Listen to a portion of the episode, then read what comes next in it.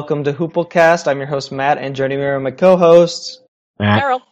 Mel, we do we do that out of order? Yeah, it doesn't but it still work though. Still work. Kind of. I mean, you overlapped your names, but Oh, really? It's, we all know who you people are. it sounded like to me. It sounded like she said hers after me. Well, maybe through the magic of editing, I'll space them out, but probably not. So, welcome can try back. it again. Uh, Has it been two months? I don't know. For a while. Last time we did the uh, the Deadwood RPG. Yes. hmm When I was Fun. coherent, it was fun. then I got bored and drunk and couldn't finish it. Aww. Yeah. and I didn't understand a lot of it. Like I didn't get why I wasn't rolling my dice more. Yeah. You wanted more action. Yeah, well- more action. that was kind of your fault. You had to like make things happen in order to get the opportunity to roll dice. Yeah. You have to like, Yeah. be a mover. Right. Such a and I was kind of like, eh, whatever you want, come go. Because I'm playing a character. I was playing Al Swearingen, and that's a character who doesn't like to get his hands dirty. Mhm. So if I was to really play Al, I would sit in my office, and people come to me, and I send them to go do things. But I pretty much am by myself. But you also can call people in to order them to do stuff. I mean, Yeah. you're Al's a chess player. He. but how know, do I roll then if if I'm if someone around the else? Okay. Well, I have to think about it. We'll have to get back together and finish that campaign. Yeah. Yeah. Um, because I want to know who killed Cy Tolliver. That was the that was the premise. Yep. Gotta gotta know who killed him so I can shake his hand. I I mean, wanted I wanted to know how my epic roll against that that dude was gonna go down. I got him to do what I want. when somebody realized that Seth doesn't talk a lot, it's like, yeah. no, he just, you know, stares a lot and yes. stuff. That's okay. You do a lot of smoldering. Smoldering, lots of smoldering, lots of contained rage. you could find Alma and Sh- Stuper. She wasn't in the stup. She wasn't Stuper. stup. Stup. There we go. Uh, now we're into all now about we're into Yiddish. We were doing French before. Now we're into Yiddish. Um, but uh, Alma wasn't in the in the character list. No, but you can still find her as an NPC and then make Steve play Alma. I love it. Yeah, it's an idea. well, we're here to talk about uh, two HBO programs in treatment and John Adams. But before we get there, got a little bit of HBO news. First up, Sopranos prequel movie. Who who asked for that? Mm, Not me. What? Me. Twenty years after the show ended? I don't know when did that go off the air. Probably. I think they just had an anniversary, but I don't remember which look one. it up. Last episode aired 2007, Okay, so ten years ago. so they had a ten year anniversary.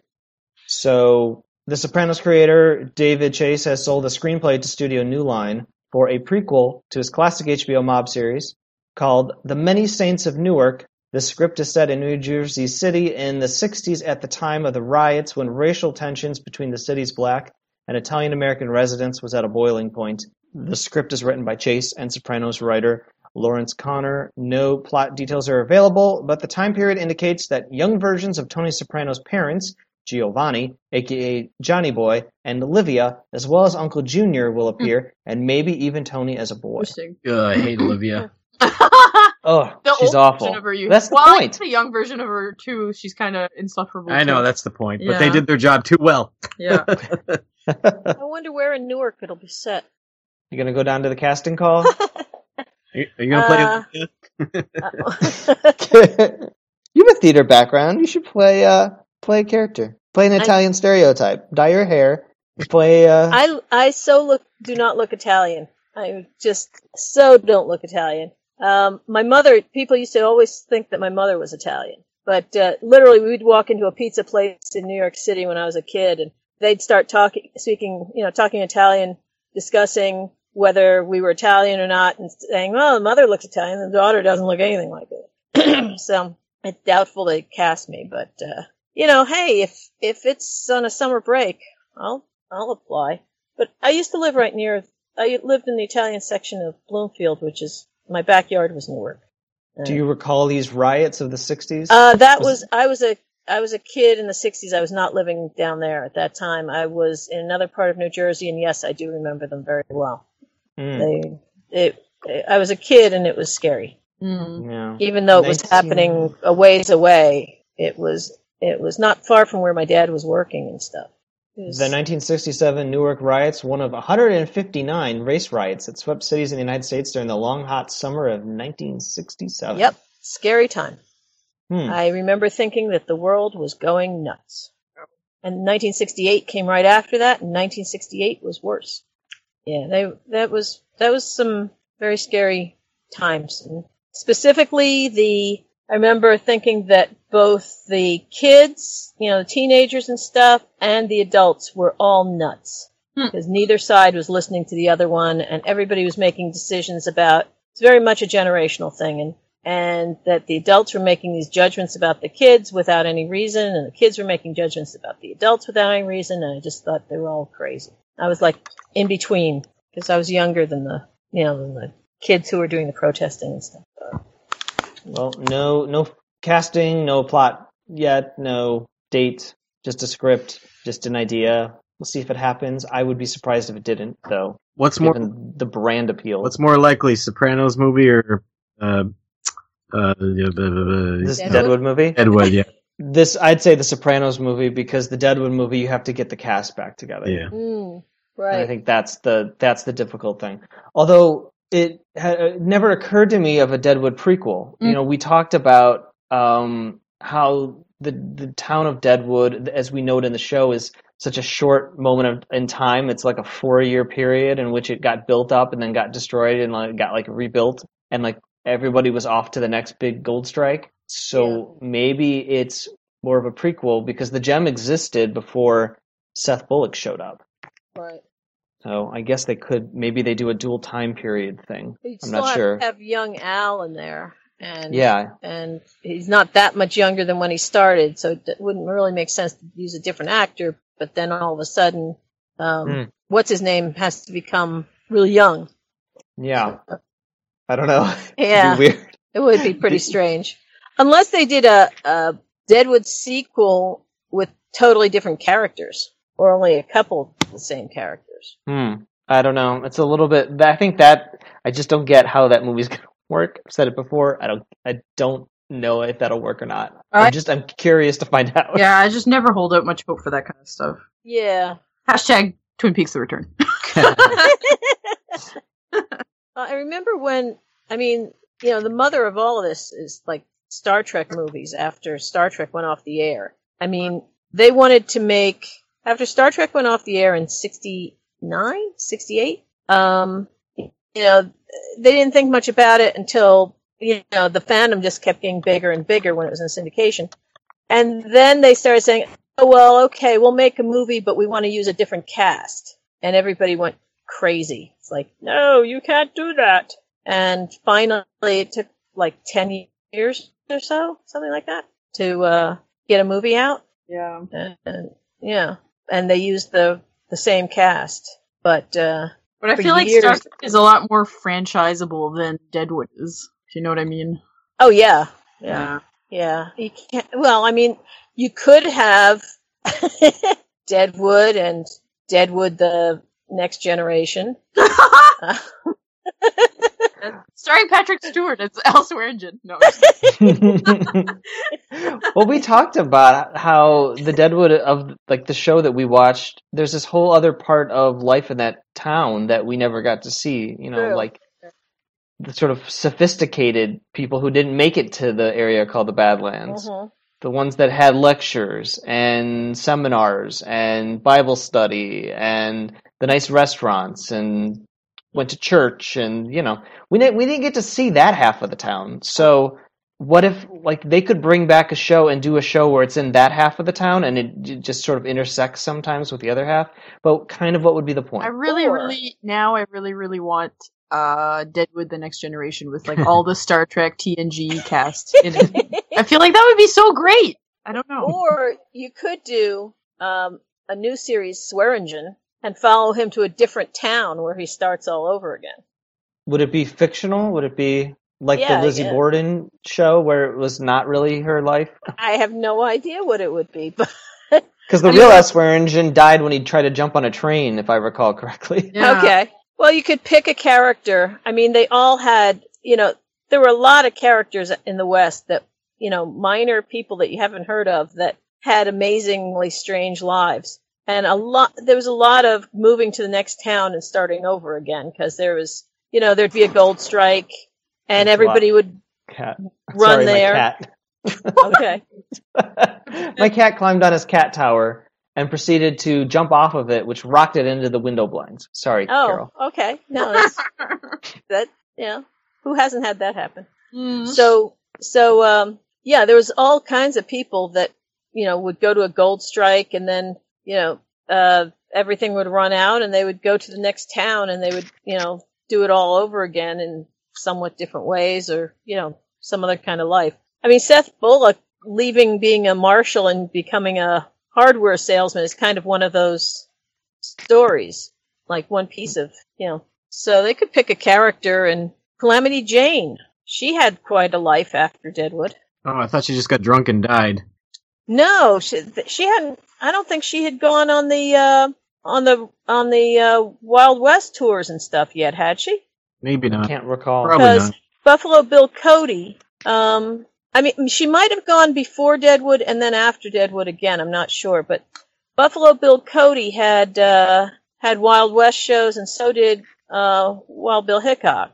Um, and Hickok did not take to it as well as Buffalo Bill Cody. And if I recall correctly, Buffalo Bill Cody had he had Calamity Jane and he had Sitting Bull and he had um, he took people all over Europe and they you know they would do these these uh, shows uh, and Calamity Jane um, would do shooting um, demonstrations because she was a really good shot if I remember correctly. The, I think the problem though is that even though there are so many characters and they all have interesting lives, any show that they did would be just compared to the one that came before. So Oh yeah, absolutely. So it's like, is it worth? Would it be worth their time and money effort to to mount such a spin-off? And what it really is is would um, what's his name that created the show um, be passionate about it because Yeah, that's the thing. Yeah. Yeah, his interest kind of seemed to wane toward the end of the third season, and he didn't really seem all that interested in doing another one. Um, so, without his unique style, again, is it worth doing? How familiar are you guys with Westworld? Uh, I know the I basic saw, premise. I saw the original movie years and years and years ago. Um, I have not seen the the new show.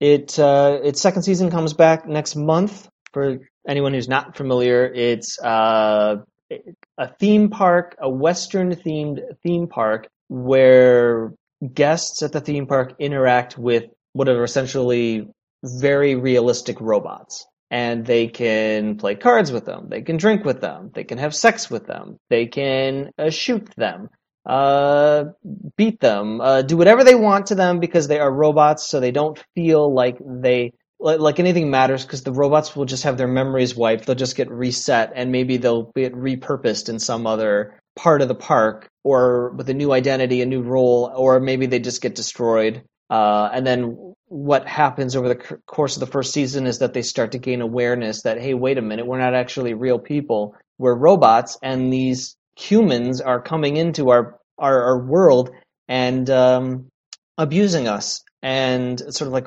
what are we going to do about that? Now, only a few of the characters on Westworld that are the the AI have the awareness so far, but um, it's it's an extremely disturbing show because you see this this the worst characteristics of human behavior and how if no one's you know watching, hey, I can rape this woman. It's not really a woman; it's just a robot. But you're like, it looks like a woman, so gross. It's like a Yeah. creepy Disney World. it's it's very it's really disturbing. Um, I have to say the first season, plot wise, uh, confusing, kind of kind of like it over confused its its audience to try and reveal some big secrets. But it was like, well, was that necessary with all the kind of confusing confusing uh, plot threads just to surprise us at the end with some big reveal? I didn't think so. I didn't think it was worth kind of all the the messiness of the plot. but it looked certainly looked great. It was well acted. Um, Thandie Newton was just fantastic in her role. Uh, but yeah, super super disturbing. Comes back next uh, season. They teased something in the finale of the first season. They went into a room that said SW on it, and when they opened it up, it was like ornate Japanese armor, like feudal age armor, and everyone was like, "Oh, SW, Samurai World." There's another theme park that's Samurai World. Well, we found out uh, from the creators that it's actually Shogun World, and we Okay. might see it next season. Um, we might also see Roman World, Medieval World. These were the theme parks that were teased in the original novel. Hmm. Um, but the the cool thing is that at the South by Southwest conference at the beginning of the month, which is in Austin, Texas, the uh, HBO in, in association with its like this marketing company uh, put on like a they basically built a town and allowed guests to experience Westworld as if it actually existed. I'm, I'm going to read from the press release here. Westworld is coming to Austin to celebrate the return of the hit series. HBO is building an entire town from the ground up for an immersive experience exclusively for South by Southwest Conference and Festival badge holders. Open for three days only, the Westworld themed park will feature reproduced versions of iconic locations and elements from the hit HBO series, including the luxury hotel The Coronado and the Mariposa Saloon. Previous activations at San Diego Comic Con and New York Comic Con gave fans an opportunity to experience the unsettling interview and check in process at Westworld. This new experience takes them even deeper into the story world of the show, allowing them to explore more than two acres of custom built parkland. After registering for an appointment at discoverwestworld.com, guests will head to downtown Austin's East Side Tavern to check in. A luxurious Delos shuttle will then drive them to a location just outside Austin, where they will visit a fully immersive, functional version of Sweetwater, the town at the center of the Westworld theme park from the series. Upon arrival, guests will be assigned a black hat or white hat and set loose t- uh, to explore the park. No guidebook, no orientation. Guests will get to live without limits as they interact with dozens of hosts, that's what they call the robots, across a variety of narratives while hunting for clues about what's to come in season two. Some of these clues will be hidden around the park, while others can only be discovered by asking the right questions of specific hosts. They have the opportunity to sample Western themed food and cocktails and uncover other personalized en- elements that will make each visitor's experience unique. Once their time in the park is ended, the Delos shuttle will return guests to the Eastside Tavern. The entire experience will last approximately two hours. And I've got some photos, which I'm going to put in the Skype, and then later I'll uh, have to put in the Facebook group because I, I think it's like such a cool idea to as a marketing marketing experience. Is South by Southwest uh, over now, or Yeah, I think so. Was it Um, only a week or something? Yeah, but I th- I thought it happened in May or something. The, the TV festival in Austin. That happened in like May or June. The clues scattered across the town end up taking you to a secret door where you can get your first glimpse of the newest Delos creation, a samurai sword hanging in the blacksmith shop, as well as an actual samurai patrolling the grounds unhindered, giving you more hints toward the next season of the show. But if you ask one of the hosts about the Japanese influence, they'll pretend they haven't seen anything. After about two hours of adventure, your time in Westworld reaches a climax with a gunfight between all of the locals, revealing that some of the characters you've been interacting with are actually just guests like you. The employees shuffle out and hit a hard reset on their characters who return to how you found them hours before. And this person says, even with all the above, I feel like I'm understating how blown away I was by the effort and care that HBO put into this. My time in Westworld was immersive and exciting, and besides an unplanned for beard trim, made me more excited than ever for season two. Hmm. Interesting. And then lastly, uh, there was a new show that premiered on the network last month called Here and Now, and this is the one we've talked about a couple times. I'll just briefly recap what it's about. From producer Alan Ball, starring Tim Robbins and Holly Hunter, show is a provocative and darkly comic meditation on the disparate forces polarizing present-day American culture as experienced by members of a progressive multi-ethnic family. Uh, it did not get good buzz. 25% on Rotten Tomatoes. oh wow, Yeah. Some negative reviews. Edgy family drama from HBO rings false from the start. Here and Now should be the next great prestige TV drama, but instead it's a crushing disappointment, an insufferably mopey family drama that's as dull and meaninglessly vague as its title. This person says, I'm not going to give up on the show right away. Ball is too good to dismiss. I'm hoping it can pull itself together. There's a lot here, but it needs to be sharpened now. Like a straight laced sketch that fell off Portlandia's truck and is now damaged beyond repair. But there were a couple of uh, positive reviews. Here and Now somehow manages to take what looks like the log line for a bad network soap and under guidance of Alan Ball turn it into something strange and intriguing. The performances are terrific and Ball, for all his miserableism, knows how to write scenes that exert an emotional pull. This is the one that Will could have been an extra on, but he decided to do his real job instead. He did send us uh, feedback for the first episode though. Okay. So I'm gonna I'm gonna play it now. We're gonna hear what Will has to say. Oh. Hello, Hoopercasters. This is Sick Will. Matt asked me to leave some non-spoilery feedback uh, for Here and Now, which is a new HBO show that was filmed here locally in Portland from Alan Ball, who created True Blood and Six Feet Under. Now the reviews were saying that it was a mess, but an interesting mess, but I didn't think it was a mess at all. Uh, maybe, well, I guess Six Feet Under was kind of a mess at times, but I think it's kind of like his other shows. Uh, I was really interested in the episode the whole time I watched it. I thought it was an, you know, it was another show that makes Portland and its people look weird and crazy a little bit, but, you know, it's kind of true. I liked how wet Portland was, even when it was, it was raining, but I don't think it was pouring down rain like you see on, you know, when you see a TV shows set in Seattle. But it was nice and wet outside, which is what I'm used to seeing in the winter. Uh, Tim Robbins, whoa, he's kind of rough looking now. He's um, definitely older. Holly Hunter was good. Uh, all the children were kind of no name actors. I think most of them did a really good job. Um, some of the character, uh, I think the daughter, the, there's one, the couple has one biological daughter and the other, or the others are adopted. I mean, that's spoilery, but that was something I knew before I watched the show. Um, I think the biological daughter is a little bit cliched, but yes, oh, I'm always happy to see my city on TV. I'm definitely going to keep watching the show. Kind of interested in the mystery of the numbers, which if you watch the show, you'll see. I kind of hope there is some supernatural element to the show, but we'll see what happens. Um, I'll talk to you all later. Bye. I would. Bye. Thanks. I will. Thank you, Will. One of the charms of Portland is that it's a little weird, and I love Portland because of it. I want to see that episode that Will is an extra in. Of uh, which of Portlandia? Yeah.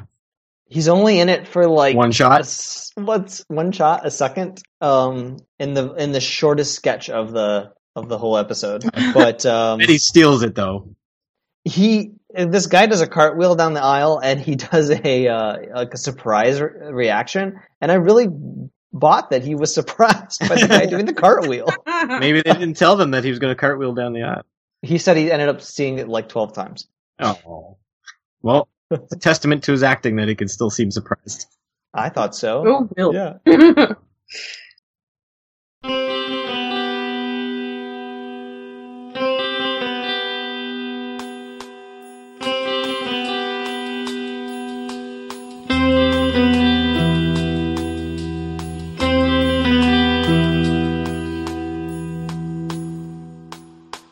All right, first up, In Treatment, premiered January 28th, 2008, lasted three seasons, 106 episodes. It was based on a, an Israeli show called BeTipul, and uh, someone's going to have to recap at least the first episode. I gave an assignment to, to watch the first one and then um, the one where Paul visits his own therapist, Gina. I ended up watching the uh, middle one as well with uh, Sophie. Do you guys want to tell me like how many of these you got you watched? Two. Two. Two. Yeah.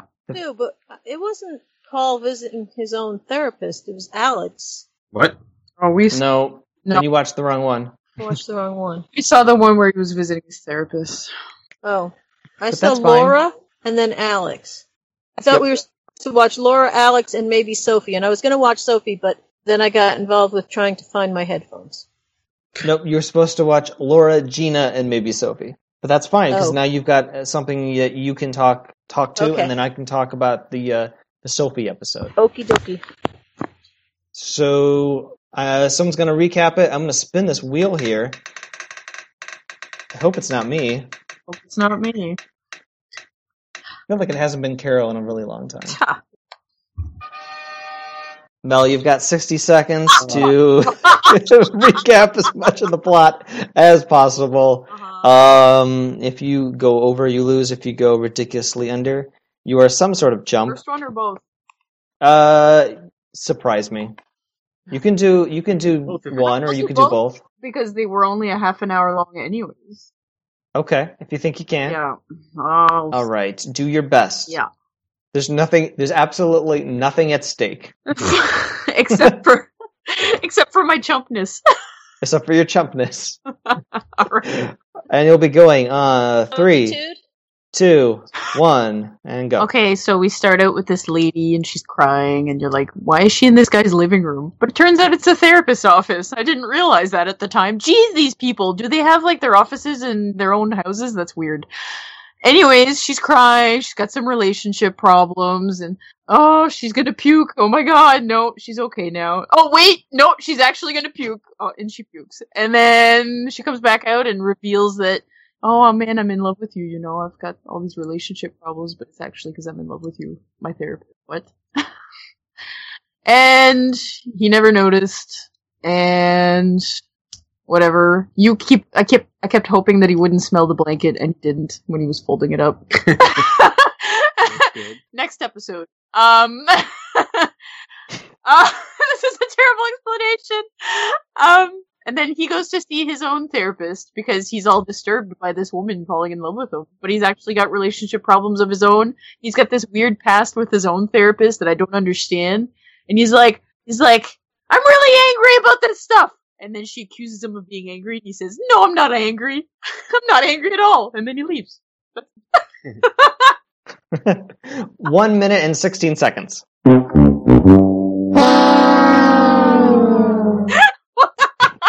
Whatever, I don't care. I feel like you have a, a handicap that Matt distracts you when you're trying to do it. What, That's- really? what? Is that true? No, it's me. I I'm a fucking dumbass. I, No, I'm just- I, I gotta No. stop dancing around the room. No, it's uh, no. I just get distracted really easily by my own mind. Anyways, so I can't tell a story.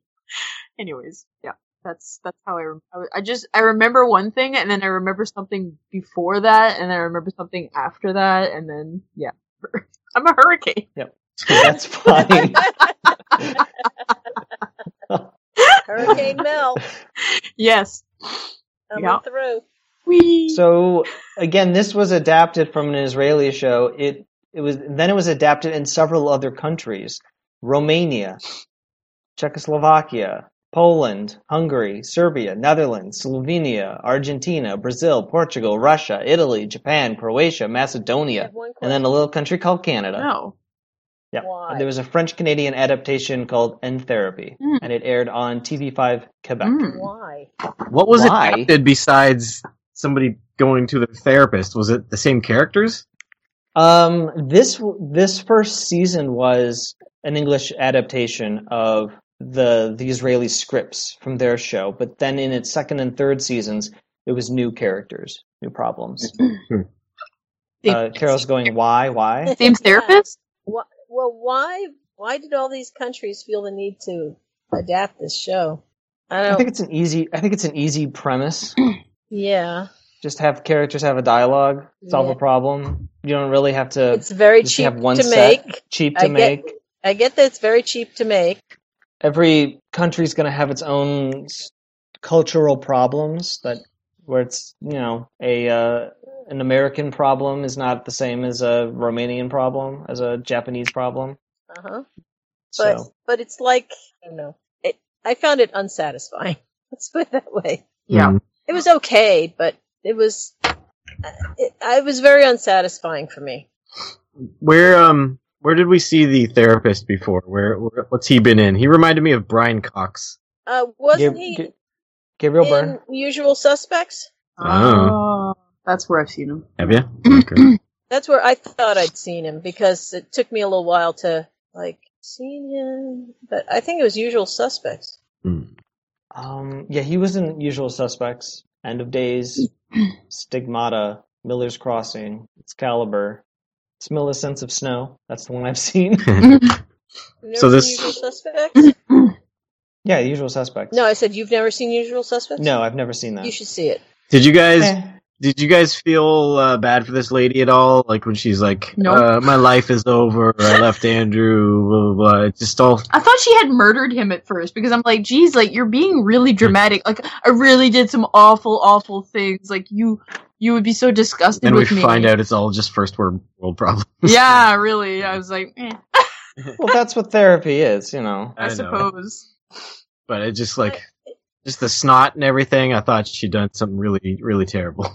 well, in in her small world, the having sex with a stranger in a bathroom or giving him a hand job at least is like cheating on the guy who has professed his love to her. True. She, Mhm. she she feels like she betrayed. At one point, she said she like committed infidelity or something, but they're not married. Mm. No. But she, She well, she said she cheated on him, and she And then she meant, kind of and then she expands on it. She's like, she just cheated on him, like basically emotionally. Like in her imagination, Yeah. she cheated on him.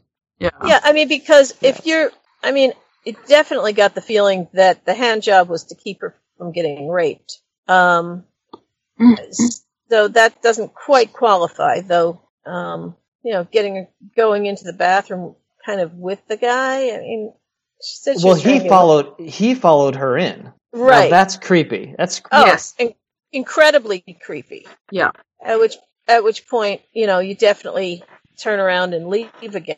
But Well, I She mean, did- she I mean, also decided that she was into it too. yeah, I mean, yeah, he she decided she was all into it. Yeah. He gave her all those drinks. He's entitled to follow her into the bathroom. Oh yeah, right. and and in that she was that drunk, you know, she really the whole thing was, you know, a lot of guilt that she shouldn't have had on her shoulders. Admittedly, people do that to themselves anyway. They still Yeah. feel incredibly guilty, even if it's, you know, not they didn't do anything all that bad, or it was not really, you know, in their control per se. And was that guy Uh, was that guy negging her? Is that how he was hitting on her, like saying she like it looked good on her to be sad or something? Yeah. We went out for a drink on at a club that she likes on Chester Street. Well, she tried to calm me down, put things into perspective. And she said she said that I was lucky. That she wished somebody loved her enough to give her an ultimatum.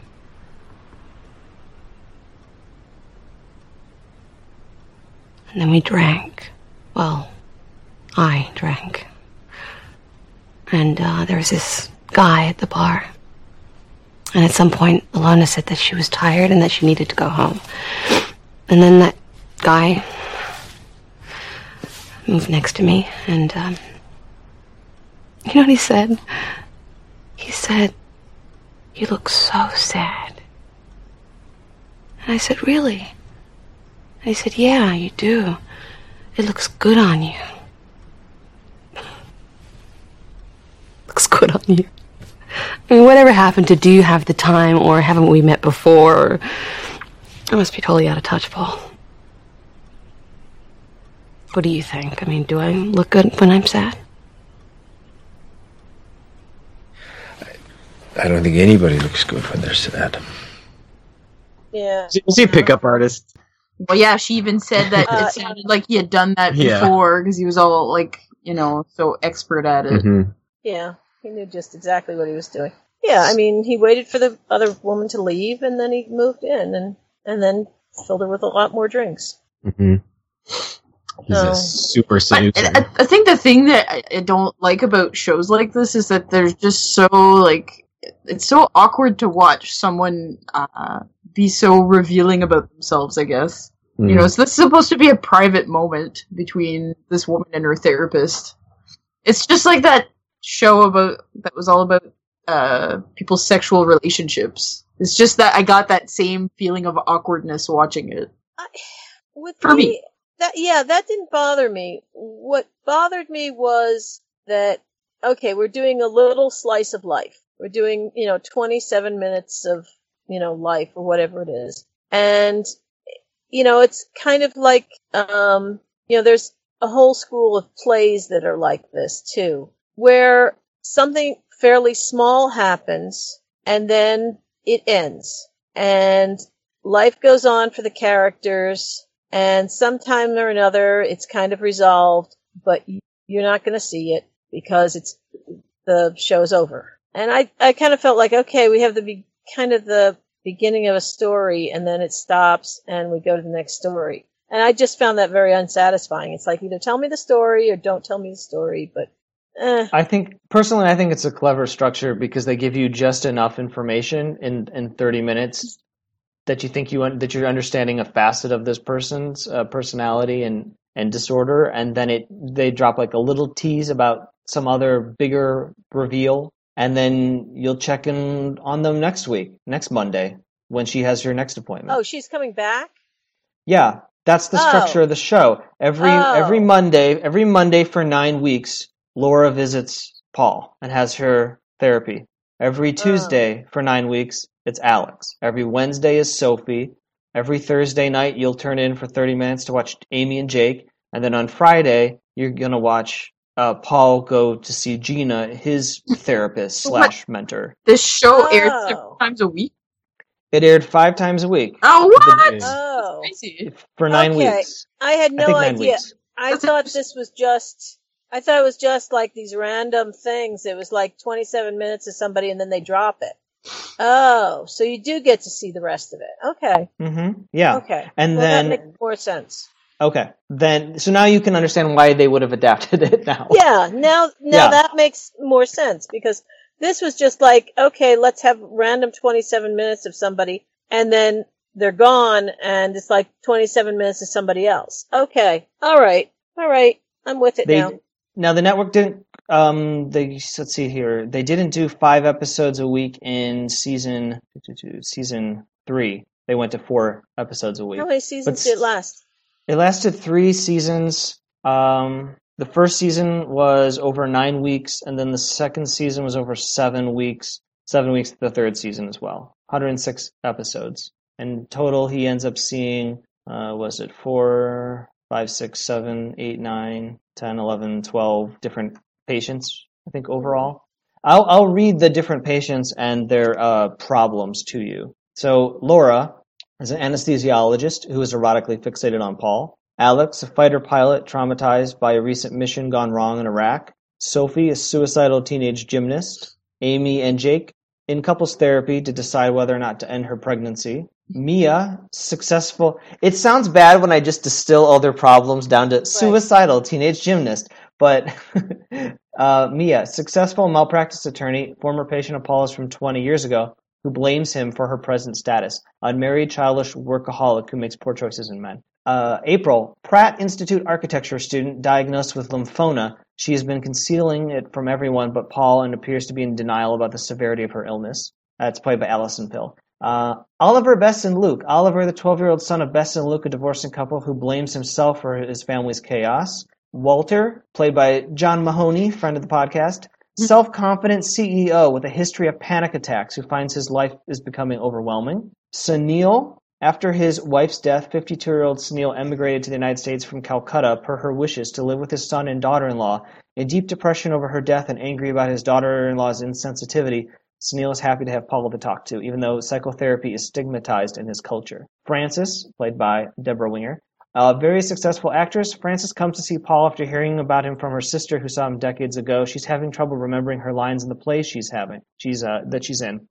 Her issues may stem from the fact that her sister has breast cancer, as her mother did. She fears she may be next. Jesse is a teen- teenager living with his adoptive parents. He harbors significant anger towards his adoptive family and towards himself. By, turn- by turns aggressive, capriciously manipulative, fearful, abrasive, vulnerable, He's been peddling prescription drugs and sleeping with older men. His world turns upside down when he receives a call from his birth mother.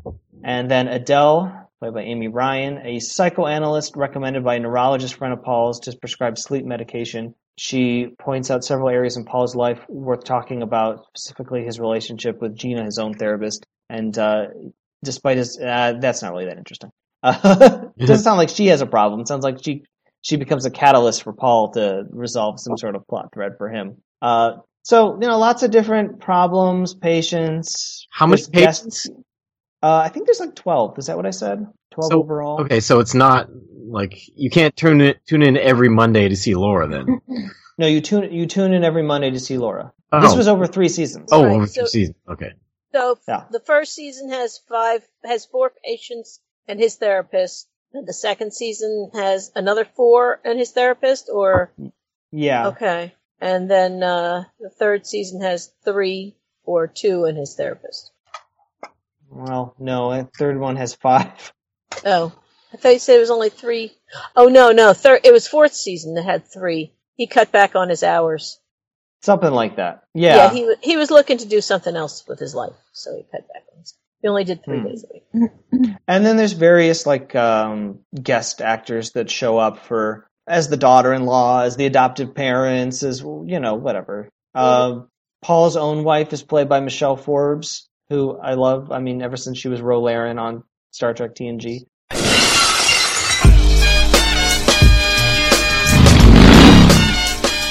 Oh, yeah, I remember her.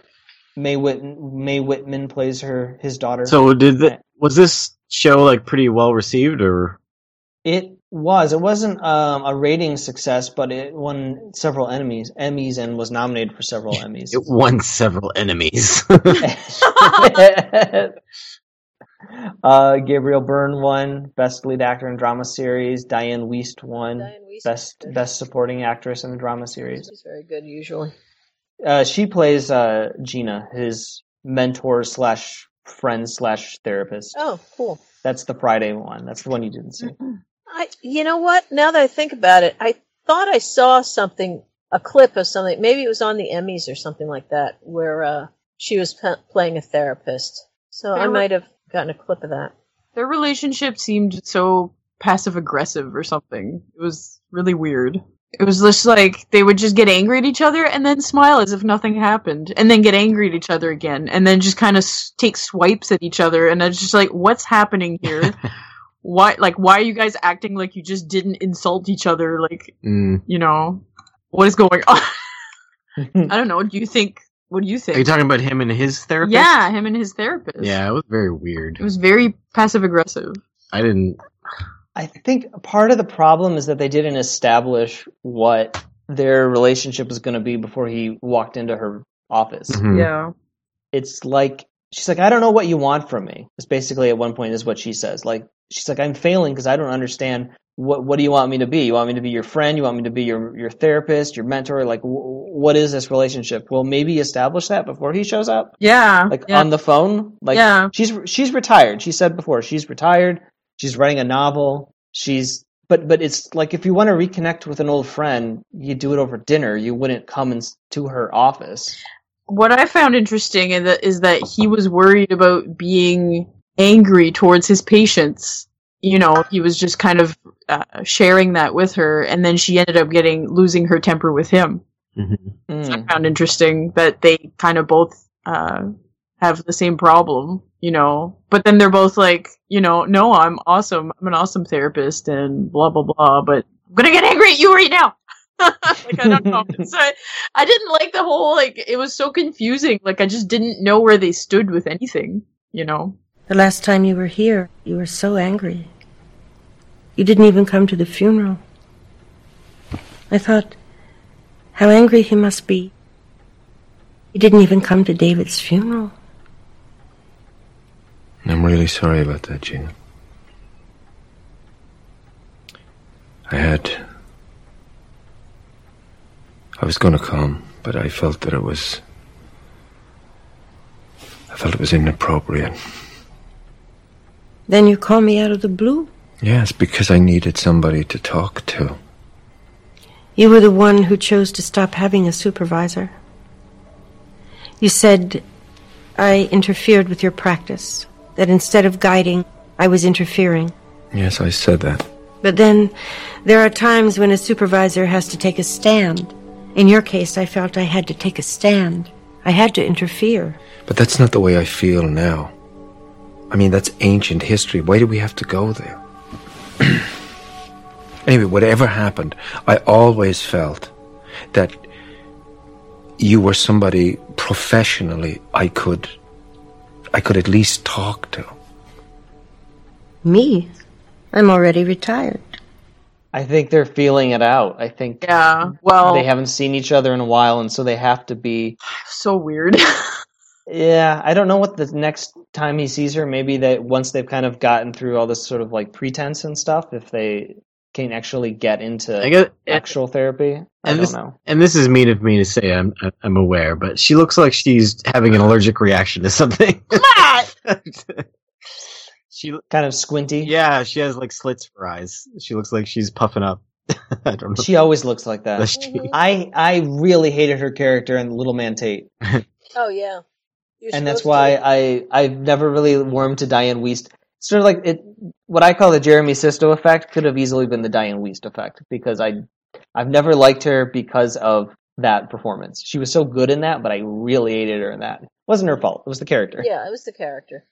It's funny hearing you guys talk about like their first world world problems, and that's basically how Paul feels when he goes to to see Gina. He's like, "My patients just complain and whine, and I am sick of it."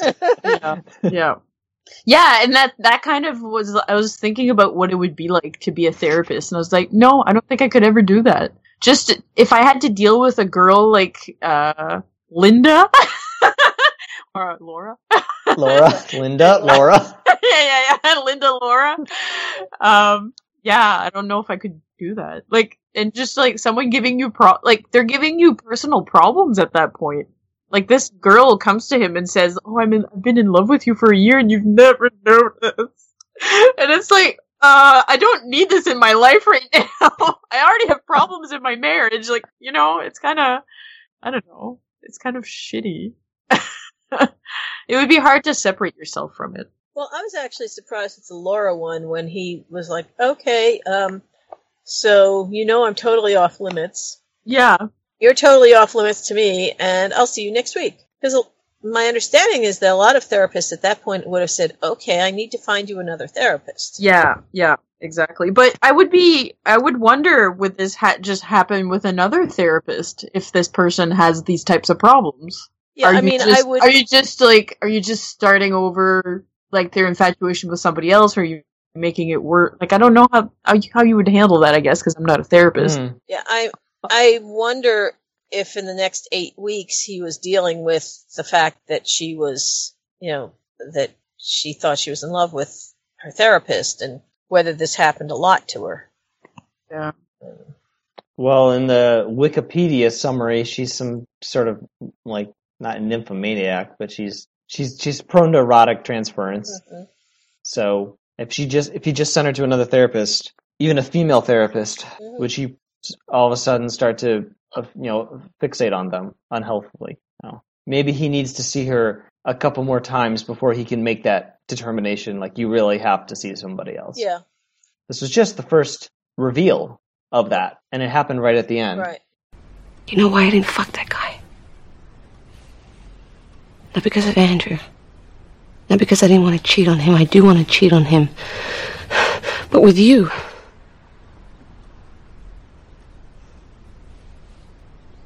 When I was sitting there at the bar by myself, I was thinking, what would happen if you were to walk in? You'd walk in, you'd, you'd sit next to me at the bar, you'd order a drink. I'd even, I even tried to imagine what you would order. A shot of bourbon, maybe, something expensive, something fancy. And we start talking. What a coincidence it is to meet like this. How awkward it is to meet outside the office. And then without words, because we, we talk enough when we're here. He motioned for me to follow you to the bathroom. And I do.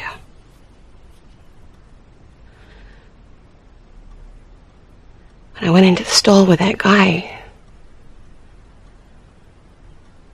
I imagine it was you behind me. That's what made it so exciting. And then that guy started peeing. And it woke me up, and I realized that it's impossible. I know it. I understand it. I tell myself that every time I walk out of here. I know it. I understand it, but I'm not sure that my body understands it. I know it can never happen. I know it. So don't worry, I'm not gonna start showing up here. I'm not gonna start stalking you like Glenn Close in that movie. I'm not gonna boil your kid's rabbit. I'm not dangerous. At least not to you. God, how can I go back to my life? To the hospital, to Andrew. Not to Andrew, when the only thing that matters to me is you. And I'm not sure that she was the best patient to kick off the show. Yeah, I can see that. Um, Alex, by the way, uh, the second one, the Tuesday one, um, very, very different. Insufferable in a lot of ways.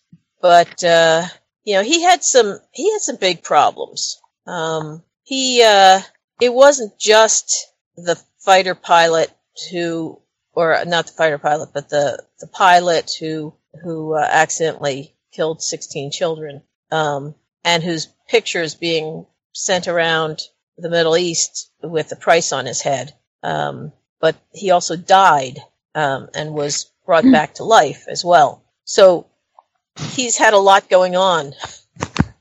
He's, yeah. You and you must feel like a, as a therapist hearing one patient's problems to another, and and to them they're kind of like you know like to Laura slash Linda, she would think that her problems are you know that's the biggest crisis in her life, Yeah. and Paul has to sit there and listen to her and empathize with her and help her through her problems.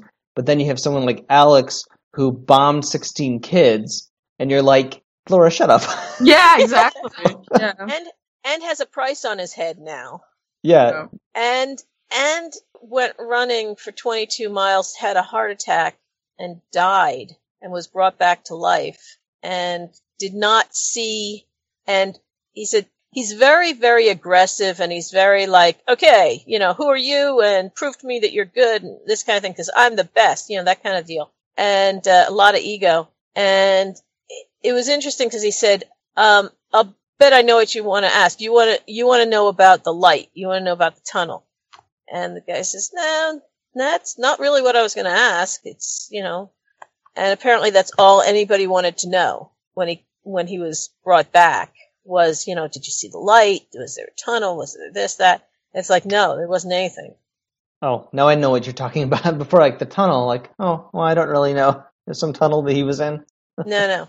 You Uh, mean the light at the end of the tunnel? like the the light that you know people Yes, say yes, they when now. they die and you know there was a light or there was a tunnel or there was some kind of thing and you know um and he's like everybody wants to know about it and there wasn't any so now he's like everybody is all disappointed because he didn't see this thing and and death is just death and and he's got these 16 kids on his brain, but that doesn't bother him. He's he's absolutely certain that you know he has no problem with the 16 kids. That was his mission. He did his mission. He succeeded in his mission. The fact that you know there was incorrect information is not his problem.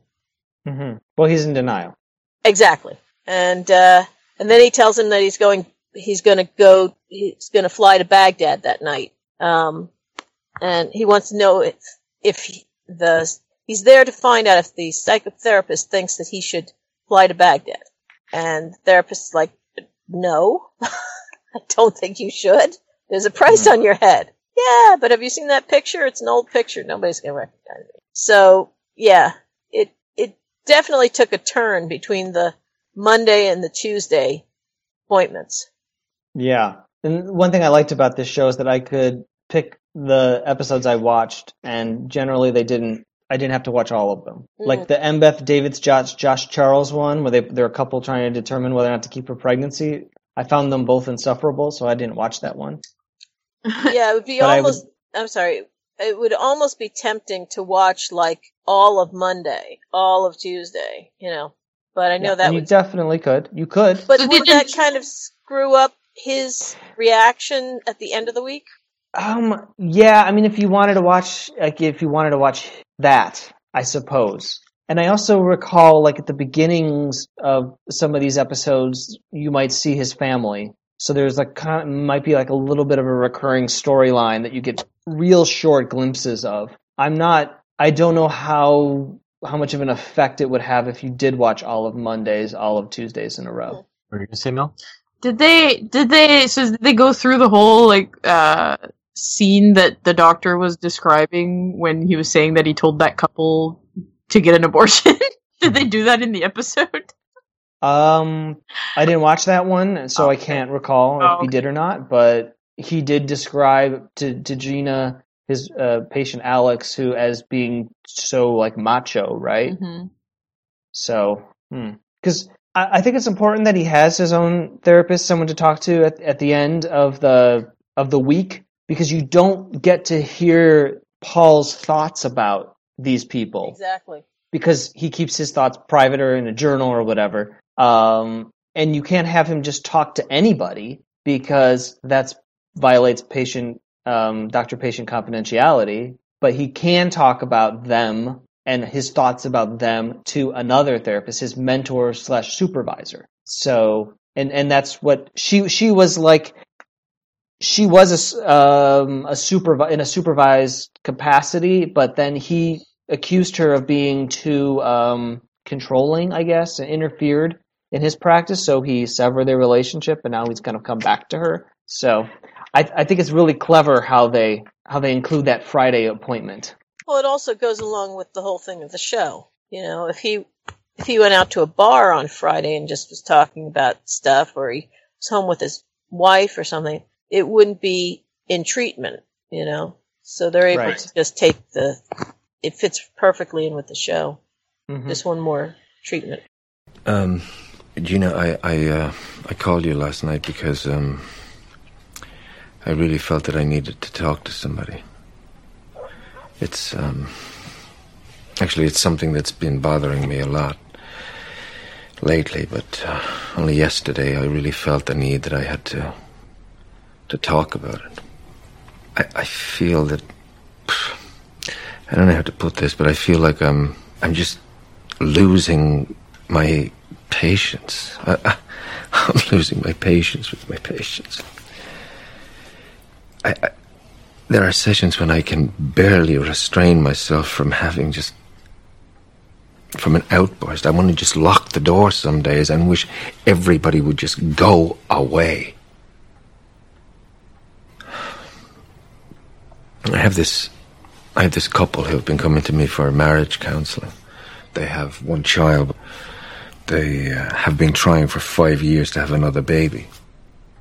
So she gets pregnant, and now she wants to have an abortion. I, I, I think what she really wants is to get rid of the husband, if you ask me. But anyway, this this guy really got on my nerves yesterday. He cornered me. He he badgered me until I made a decision. Should we have an abortion? Should we not have an abortion? I finally said, yes, good, have an abortion. As soon as I said it, of course, I regretted it because I knew that I'd spoken in anger. But I, I, I couldn't help it. But this guy, he just, he said some really nasty things to me. He, he called me a murderer. I knew he was right the second it came out of my mouth. Of course he was right. I was sitting there telling him to kill his baby. But still, I was. I know I'm not making much sense, but. Anyway. And there's this girl who I've been working with for a year. There's an issue of erotic transference, and this came out now everything is all about this issue. And I'm thinking to myself, what, you know, if patients could see what I think about them, if they could really see inside my head, they'd head for the hills, believe me. They'd run for cover. You know what? You know what? Really, uh, I didn't like about this show was the the uh, intro cre- um, sequence. Oh, it was so lame. it felt like an afternoon spe- uh, like an after school special or like an actual like thing that you would uh, show to a classroom in school. it's true. Did you know what that was? No, Describe it for the listeners, can you? I don't know. Wasn't it just What did it? black screen with like a blue Like a swishy swishy thing thing, that- going across it and w- Mhm. really cheesy music? I got the feeling it was like some kind of an electrical. It looked like some sort of electrical thing. It was like an afterthought. It didn't fit the tone of this the show.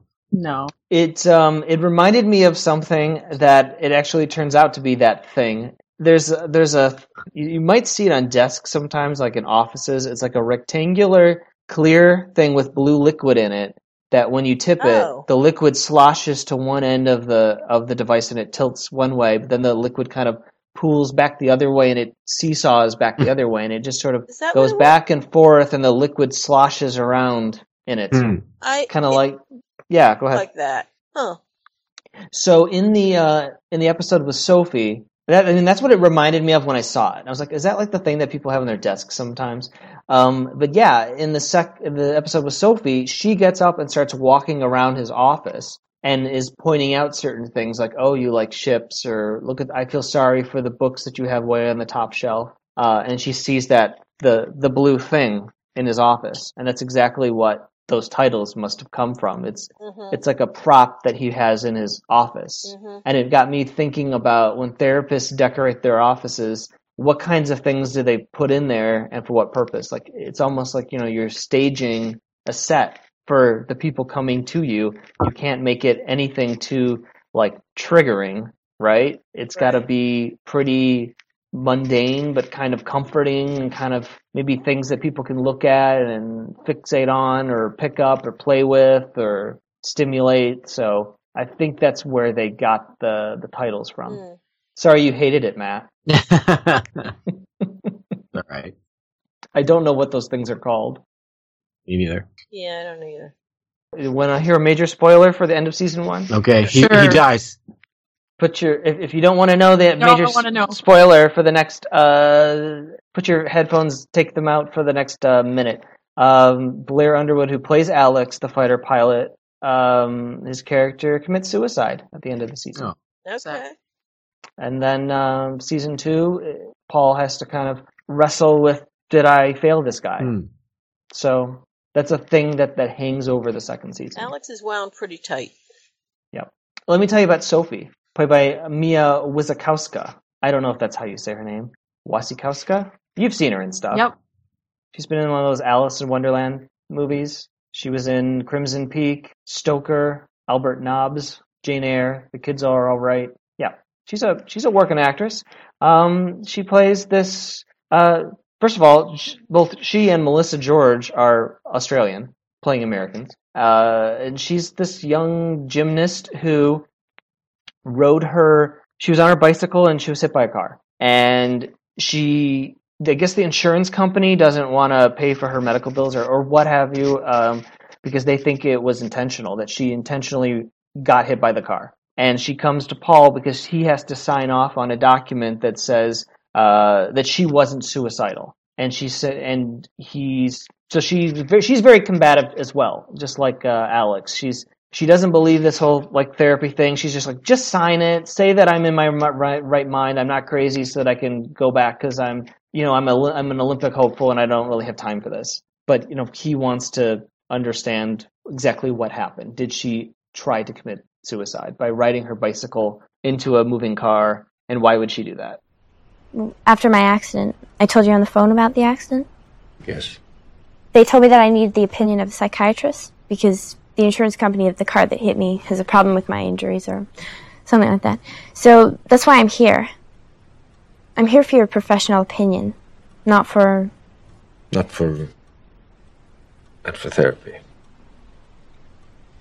So let's see if I'm uh, if I'm getting this right. Are you suing the insurance company of the person who hit you? No, their insurance company had me talk to a social worker. And she started asking me all sorts of annoying questions. She was really annoying. So I refused to talk to her. She started talking to me like she knew me or something, so I refused to talk. And that didn't go over so well, so my mother said it would be better if I came here to talk to you. So what happened at the accident that requires a, a psychiatric opinion? I really don't remember what happened. I was on my bicycle and a car ran into me, and I don't remember what happened next. What did they tell you afterwards? That I flew my bike right into the street. Hmm. But did the um Did the series end like because of ratings, or were they just were they just done? Mm, I don't know. Hmm. I don't know.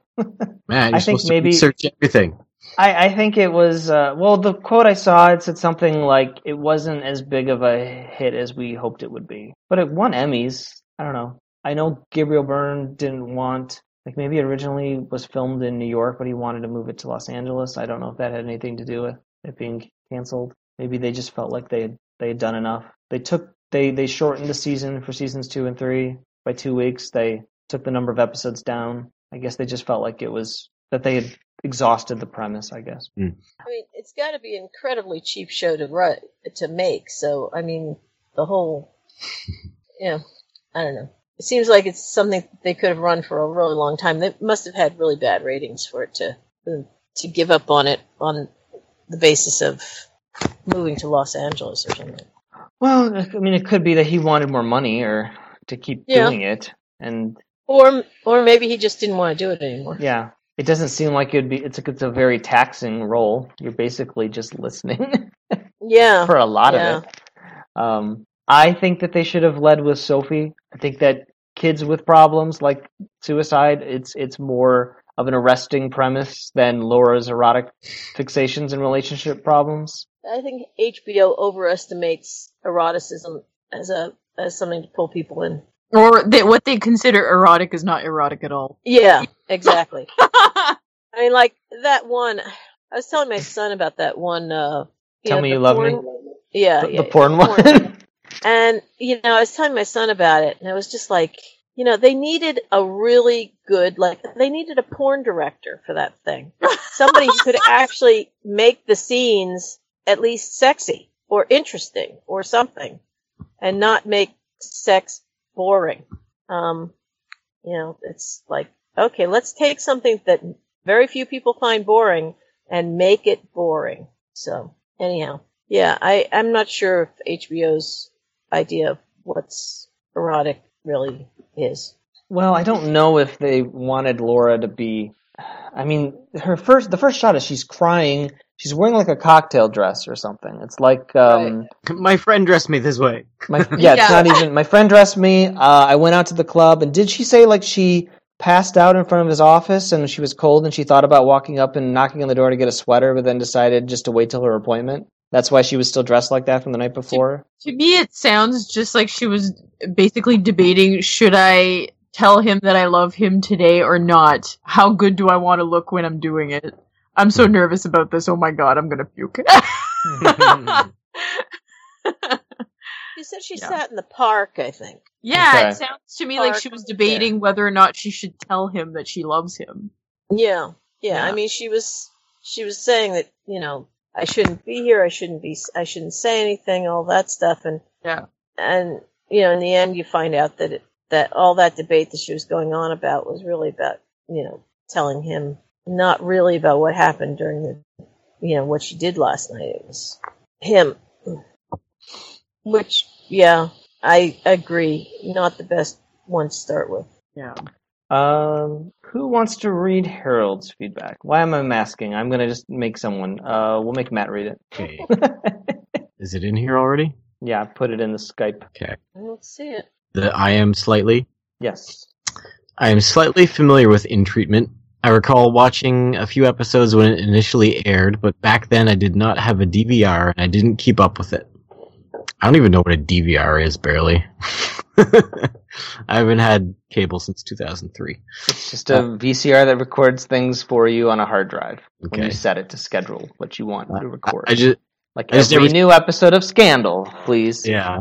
Every time I go to my parents' house, I feel like terrible because they know more about that technology than me. Like they're bringing up their menu and looking at things. I'm like all confused. Do you not Yeah, watch Tom. TV at all, or what do you do? We just watch Netflix we, just, basically. we just have Netflix and DVDs and video games. That's what I. That's pretty and much me YouTube. too. I don't Yeah. have a DVR either, but at least I know what one is. I don't. I 2003. that's when I got out of TV. Um, uh, Harold continues. I watched the three episodes that Matt recommended, and I thought all three were very strong. I could be very. It could be very tedious to just watch patients discuss their problems with a therapist, but these episodes and the other two, from what I can deduce, from the previously on are as much about Paul and his midlife crisis as it is about his patients. There is another unhappy couple, the, the airman whose good intentions led to tragedy. Uh, how did he had good intentions when he bombed a school? I didn't watch the episode. Remind me after you finish. Oh, he's like, oh, let- they don't. They want to be at recess. I'm gonna get rid of their school for them. oh god. The intelligence, the intelligence said that it was a terrorist thing, not Oh, that it was uh-huh. a magic. All right. Look, kids, I just wanted you to not be. I I have to go to school for the next few weeks. I didn't realize you were actually in there. Oops, my bad. Whoops, I thought it was a Sunday, not a Monday. Uh, Uh, Damn daylight savings time. is, isn't there a song about blowing up your school? Uh, Yeah. probably. Um, there's okay. Clearly a metaphor for a therapist who unintentionally prods a patient into doing something terrible. Then there is the patient who is the same age as his daughter, and finally Laura, whose complete adoration tempts Paul to blow up his marriage and career. Paul's midlife crisis is itself a metaphor about facing death, and it can't be a coincidence that death constantly came up. Laura nearly froze to death. The airman bombed a school and gave himself a heart attack. The couple considers an abortion. Gina's husband passed away, and the teenager, teenager has tried to kill herself twice. I was impressed by how well the show was able to do three well written two handers, none of which had any wasted dialogue, with each line of dialogue or acting choice revealing something about a character's conscious or unconscious desires. My favorite episode was the one with Gina, because we had two therapists who share long histories and resentments and who are using all the tools in their therapy toolboxes against one another. It also raised questions about how a good th- how good how good a therapist Paul actually is, since he's not self-aware enough to recognize that he, he is trying to avoid his own personal issues and ethical problems. This was a very intriguing series, and I may go back and watch more. Okay. I'm glad you liked it, Harold. Yes. Thank you, Harold. Just to be clear, um, it was one of those. The pilot was one of those uh, episodes where the uh, target was supposed to be a group of terrorists, and he went in and did his job, but the intelligence was wrong, and it turned out to be a school. And so he, you know, he had no idea that's what, you know, it was an accident. Hmm. Should have covered that up, military, yeah. I'm sure they tried. or at least didn't tell him that it was that he was the one that did it. I don't know. They could conceal He's- that or not. He saw it on C- CNN. Um, he saw the the bodies of the kids coming out in CNN um, afterwards, and then I've forgotten how his name got leaked somehow or another, and uh, the ISIS or whoever it was at that time got his name and was it were able to find a high school yearbook photo of him from years before and circulated that with uh, a price on his head to kill him. You know, I know I'm a good therapist. And I don't know, maybe this week I need somebody to just tell me to calm down, tell me that everything's okay, that everything's all all right. I remember you said once that one of our biggest problems was that we don't have an audience. We don't have anybody to pat us on the back to to approve of what we're doing. Somebody that you can go to and say, "Did you see how I maneuvered that person into that situation? Did you see how I got him to say what I wanted him to?" What I meant was, is that we have no one to criticize us, no one to review us. Okay. Well, I feel like we talked about this one enough. Yep. Sure. um, who wants to give it a rating? Uh, I'll give it. Uh, well, okay. It, I thought it was just okay. wasn't bad. wasn't good. I liked the first episode more than the ther- like him talking to his own therapist, just because of the weird roller coaster of emotions and dynamics that kept going up and down and all around, and didn't seem to make much sense. Uh, I'll give it six out of ten vomit breaks. Okay, I'll go too. Um, yeah, like you said, it's it's wasn't fabulous. It wasn't terrible. You know, once I found out that oh, okay, we're going to continue on with these people, that made it more interesting. Um, I'll also go with um, six out of ten cocktail dresses in the morning. Hmm. All right. Yeah, I feel the same as everybody else, pretty much. Uh, I'm probably gonna rate it lower though. Five out of ten. Uh, po- hmm, uh, therapists in denial. Uh, I liked it more than you guys. Uh, I think the best episode was the one that you guys didn't see, which is the one with Sophie, because I like that actress, and I liked I like that character who challenges Paul because she feels like adults speak for her, like she doesn't have a voice. She she describes this incident of when she was hit by a hit, hit by the car and she's on the ground and she's hearing this woman going. She tried to kill herself. She tried to kill herself, and she wanted to tell this woman just to shut up, but she she couldn't speak, Mm. and she she felt like the social worker that talked to her was speaking for her. That the person who wrote who that was the person who wrote this initial report about her, uh, and she just assumes that Paul has his mi- mind made up about certain things, and he's kind of approaching it as, um, "No, I want you just to talk to me." It, it was it was really um, like I really enjoyed her personality and um, the way she explored her office or his office, and about, saw the books on the on the top shelf and thought they looked lonely up there, and it's like if oh, that should have been the first episode because I think it was just better. Um, I don't really like Laura very much. Um, she seems like an okay person, but her problems are a little pedestrian. Uh, the relationship with Gina, uh, yeah, it does seesaw between like angry, shouting, and laughing. And I mean, they have like this really long personal history, and it just seems like we got a like a super condensed version of it in like 20 minutes. And there's a lot to unpack there, but we didn't get a chance to do that this episode. But what I like about this show is that every every episode kind of leaves just enough that you might want to come back and see what thing that was revealed, like how it pays off next week. It's got a cool structure in that way. Um, but so overall, I'm going to give it a seven and a half out of ten. Uh, blue sloshy thingies. I don't really know what they're called From the intro. from the intro. so you rated it the the highest, huh? I rated it the highest. Yes. So generous. Well, not that generous. Seven and a half. That's pretty. it's not great.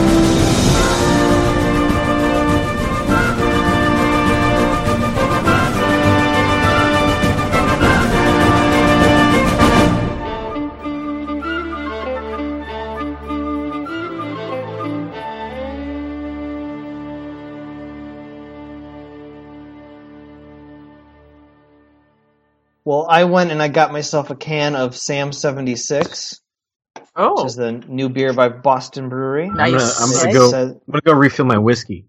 all right. give me a glass says of on the can, Life, Liberty, and the Pursuit of Happiness, 1776. Perfect union of lager and ale, giving you a craft beer with the flavor of an ale and the crisp refreshment and the refreshment of a crisp finish of a lager. The result is revolutionary. Oh.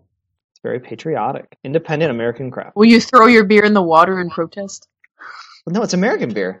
Oh, sorry. There's a whole. I read a whole story about how coffee. I don't know. Did I tell you this? How coffee became uh, the American drink specifically because of the whole tax, uh, the whole tea tax thing, and all of that. That if you were a patriot, you drank coffee instead of tea, and uh, and it took hold, and it became like the thing to you know show your patriotism by drinking coffee instead of tea.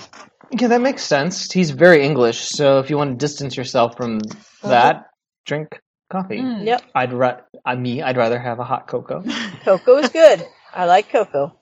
I like tea too, but anywho. Better be American whiskey. Forty Creek. Is that American? Forty Creek, I think it is. I'm drinking wine. I'm totally European, guys. I am on the British side. Nope, it's from Ontario, Canada. I'm sorry. I was gonna say, what? Where is it from though? It's from Ontario. You loyalists, you.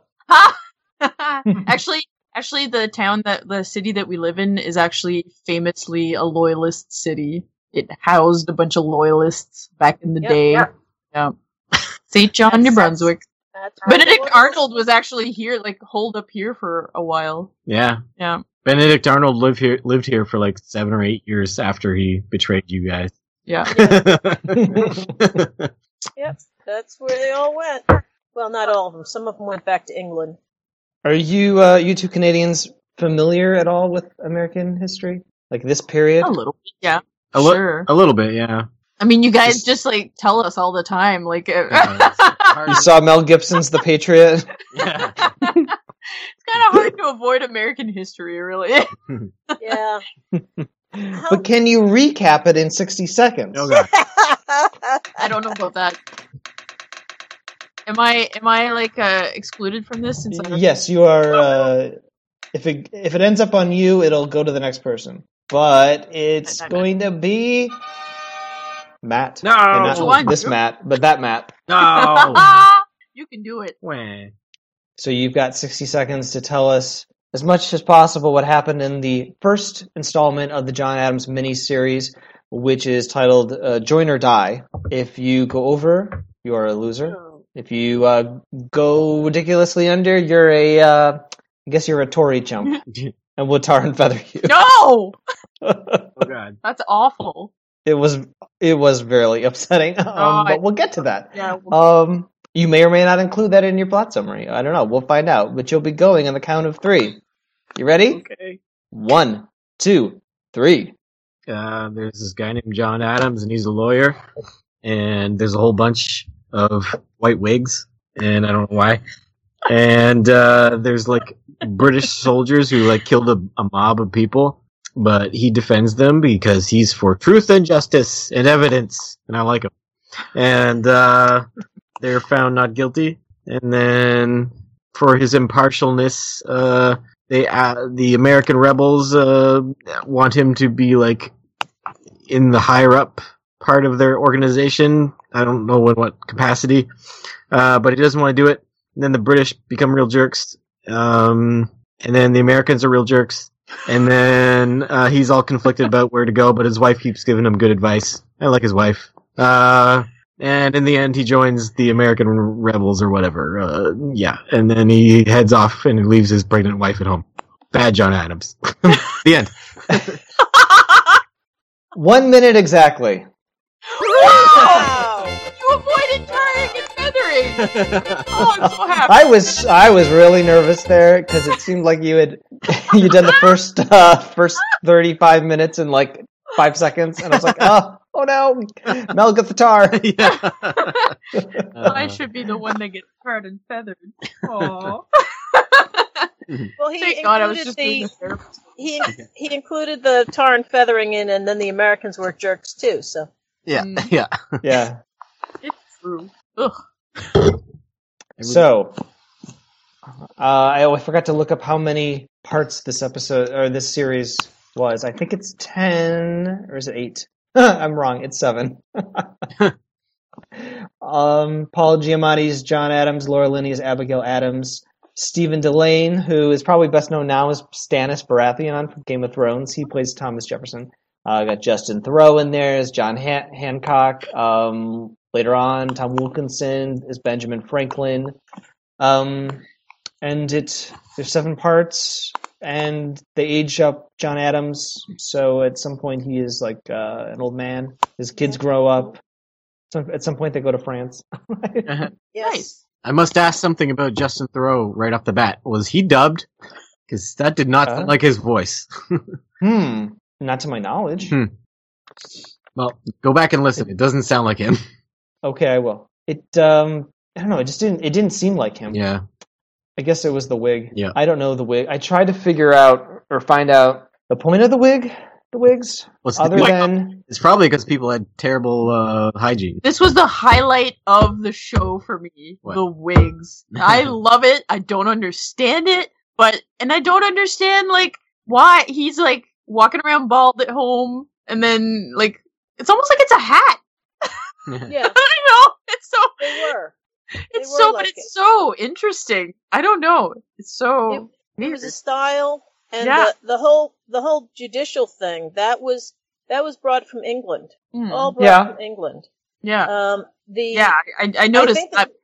No, go on. What were you gonna say, Mel? No, I I noticed that much that the wigs are very, were very like the the lawyer wigs were really English, but the barrister wigs. yeah, Which I don't think they're required to wear except in criminal cases now in um, the UK. Mm. And uh, they're continually kind of debating the merits of, of whether or not they're necessary, but some of the old school people are like, well, it, it creates a, an appearance of uh, authority. Kind of- kind of like a necktie. It's just useless, but it's useless, but it projects a, ki- a some sort of subconscious, like, oh, that person's in charge. I better listen to that person. yeah, Mhm. it's weird. Uh, it it's weird, guys. It, it just it doesn't look good. Especially the uh, the British officer has this like like all this dark stubble on his face, yes, Yeah. and then he has this bright white wig. It's like it looks so weird. he's the also- contrast. He's also obviously Scottish, so I wasn't sure if Scotland was a part of England at that time. I don't know. Like, Yes. was it?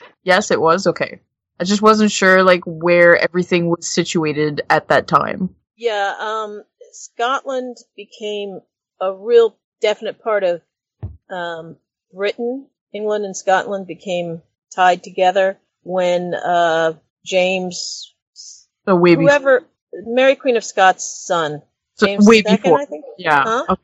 So way before that time. Like, Yeah, yeah, it would have been in the Okay. 1600s. yeah. Okay. I also have, I also have a history question. Um, black people were they were they better or worse? off? Black people. Were they better or worse off under British rule? Because we just watched uh, To Kill a Mockingbird like earlier this week, and like the black people were like you know segregated to the point where they had to stay in different parts uh, of the uh, The courtroom? The, courtroom, and uh, in this, there's just black people walking around in regular clothes. You know, they're part. They're part But of. there was also black people chained up. At yeah, The end. there's also slaves chained up, but there was black Yeah. people like that were allowed to mingle in with the white people. Like they were also yelling at the British soldiers, and they're just actually like regular people. Like, did It's it get after the. British left? Did it get worse for black people, or was it about the Oh, same the way? Well, you just, you've got a huge cultural thing that you're unpacking right there. Um, first of all, To Kill a Mockingbird takes place about two, 150 years late. Oh two- yeah, we we realized later. that. Yeah, yeah, yeah. We we know it takes place after. That's what I mean. Wait a minute, wait a minute. Did it get And- worse after the British left? And, and, let me finish. And it's in the South, Yeah. okay. Yeah, that's well, that's what I was telling you. 200 years later. Yeah. So there's, there's a big difference. We're talking about Boston in the 1700s. There was slavery, slavery was legal throughout the United States, well, the, the colonies at that point. Uh, so there were slaves in the New England states and in the middle states, um, much later than people like to think. Were there also Though I believe, I believe there- Massachusetts, I believe Massachusetts outlawed it in 1780. Oh, okay. So they outlawed it pretty early. Um, there, there were free black people throughout the colonies in the South and in the North. Um, throughout history. Not everybody was was enslaved, and I'm pretty sure there were more free black free men, free blacks in New England than there were in the South. That's good. I just Yeah. wasn't. I wasn't And- sure if it got more like liberal, basically later on, or if it was always like that. Yeah. It's geographical. It's Yeah. very geographic. It's very much a, a matter of the time and the and that particular area. Um, were there black sections in different parts of New England or middle colonies? Yes. Um, Was it possible for a, a black person who was uh, a slave to to buy his or her way into freedom? in some places, yes. some places, absolutely. yes. Some places not. Right. It, So I think was, there were statuses. it was possible for them to buy their freedom, I think, everywhere, but it depended on whether you were allowed by the person who owned you to earn money or whether everything you earned was was theirs. Mm. You know what I'm saying? Because I mean, it's they would rent pe- rent their slaves out and stuff like that, and take whatever money. But some, but there are lots and lots of stories of um, slaves uh, getting money together in order to buy themselves freedom, and then working to try and get enough money to buy like their families and stuff like that. So John Adams was an opponent to to uh, slavery, but he was also uh, very apolitical on the on the topic of of, of it. He was like he didn't like um, abolitionists either. He thought they were divisive. So he was one of those real middle of the road kind of guys. Well, I can see like, it. I wouldn't own a slave, but I'm not going to tell somebody else not to. Um, that's not quite true. That's not quite true. Well, everybody was- seemed to be terrible. No, he he definitely was against slavery. He he not only wouldn't own a slave, he also would not um he, he wouldn't indirectly profit off slavery. Uh his wife was definitely um an abolitionist. He was he he put Adams, Adams, despite being opposed to slavery, did not support abolitionism except if it was done in a gradual way, with much caution and circumspection. Adams dismisses radical abolitionist measures as producing greater violations of justice and humanity than the continuance of the practice of slavery itself. Adams also wrongly asserts that the practice of slavery is fast diminishing. Rather than declining, slavery was growing in America. The 1790 census counted almost 700,000 slaves. According to the census of 1800, the year before Adams wrote this letter, the number had grown to 900,000. In his closing, Adams writes that he does wish you success in your benevolent endeavors to relieve the distresses of our fellow creatures, and shall always be ready to cooperate with you as far as any means and opportunities can be reasonably expected to extend. It sounds pretty much like he said, I'm not, I don't believe in slavery, Wait, but hey, I think it's that- going away, so let's just not like rock the boat, okay? when was that written? That was written in 1800? Mm, that was 1801. Okay. All right. That was a response to a pamphlet sent by abolitionist Warner Milf- Mifflin to John Adams. Yeah, 18 that's one of the things you have to look at is the difference between Adams as an old man because by then he was I was looking up he was born in like the 1840s. He was somewhere in his 60s, late 60s at that point. He lived to be 90, Whoa. almost 91. Whoa. He was just short of 91 when he died. Hmm. And uh he became much I mean, he was always kind of circumspect and trying to, um, but when he was president and when he was an old man, he got m- even more, um, Cautious and conservative, cautious and conservative. Yeah. as a lot of not- old men do. He, right. He, my understanding is that when he wrote the, um, when he wrote the Constitution of Massachusetts or helped write the Constitution of Massachusetts, although he had not voted for the abolition of slavery in Massachusetts during the Revolutionary War because he needed to make sure the southern states stayed with the program. And a lot of, you know, that was about keeping the southern states fighting the revolution and being on the side of independence. I had read something that he helped write the Constitution of Massachusetts in like 1780, and at that point put in wording that basically ended slavery in Massachusetts. I believe his son, uh, John Quincy Adams, who was the sixth president of the United States, was uh, more of an abolitionist than Yeah, his- than uh, his father was. Um, and his wife was ex- Abigail Adams was extremely vocal about abolition, and she was also extremely vocal about women's rights. She was an amazing woman. But it certainly seems like the politics of the time was that even if you felt very deeply in your heart that slavery was wrong, you're trying to found a country. You have Mm-hmm. like the thing they compromised over was this issue. It was it was like one of the issues. So Thomas Jefferson was a slave owner. So in order to get everyone kind of like on the same boat to like let's just have a country here, um, we'll compromise over the slavery thing. You can keep your slaves, and I'll just sort of keep my mouth shut. Yeah, um, there was, I mean, it was a huge issue when they were writing the Declaration of Independence. It came up, it came up in the Continental Congress. It came up uh, in every, every meeting that there was of every kind, slavery came up. And, uh, I mean, Jefferson was for putting it in the Declaration of Independence. He had a line about, um, about slavery being one of the egregious things that the um, the British had brought to America, and um, it was other other members of the Southern delegations that uh, got that stricken from the Declaration of Independence. Um, this is taken from blackpast.org.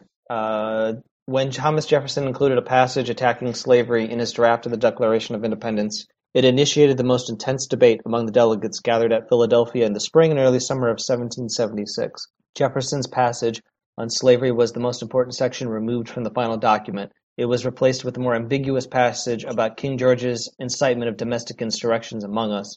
Decades later, Jefferson blamed the removal of the passage on delegates from South Carolina and Georgia, and northern delegates who represented merchants who were at the time actively involved in the transatlantic slave trade. His original passage appears below, uh, and I will read it to you. He has waged cruel war against human nature itself, violating its most sacred rights of life and liberty in the persons of a distant people who never offended him, captivating and carrying them into slavery in another hemisphere or to incur miserable death in their transportation thither. this piratical warfare, the opprobrium, opprobrium of infidel powers, is the warfare of the Christian king of Great Britain, determined to keep open a market where men should be bought and sold. He has prostituted his negative for suppressing every legislative attempt to prohibit or restrain this execrable commerce, and that this assemblage of horrors might want no fact to distinguish die, he is now exciting those very people to rise in arms among us and to purchase that liberty of which he has deprived them by murdering the people on whom he has obtruded them, thus paying off former crimes committed against the liberties of one people with crimes which he urges them to commit against the lives of another. I think he kind of lost the thread there, but I know what he's trying to say. It just needs an editor. I'll clean that language up a little bit.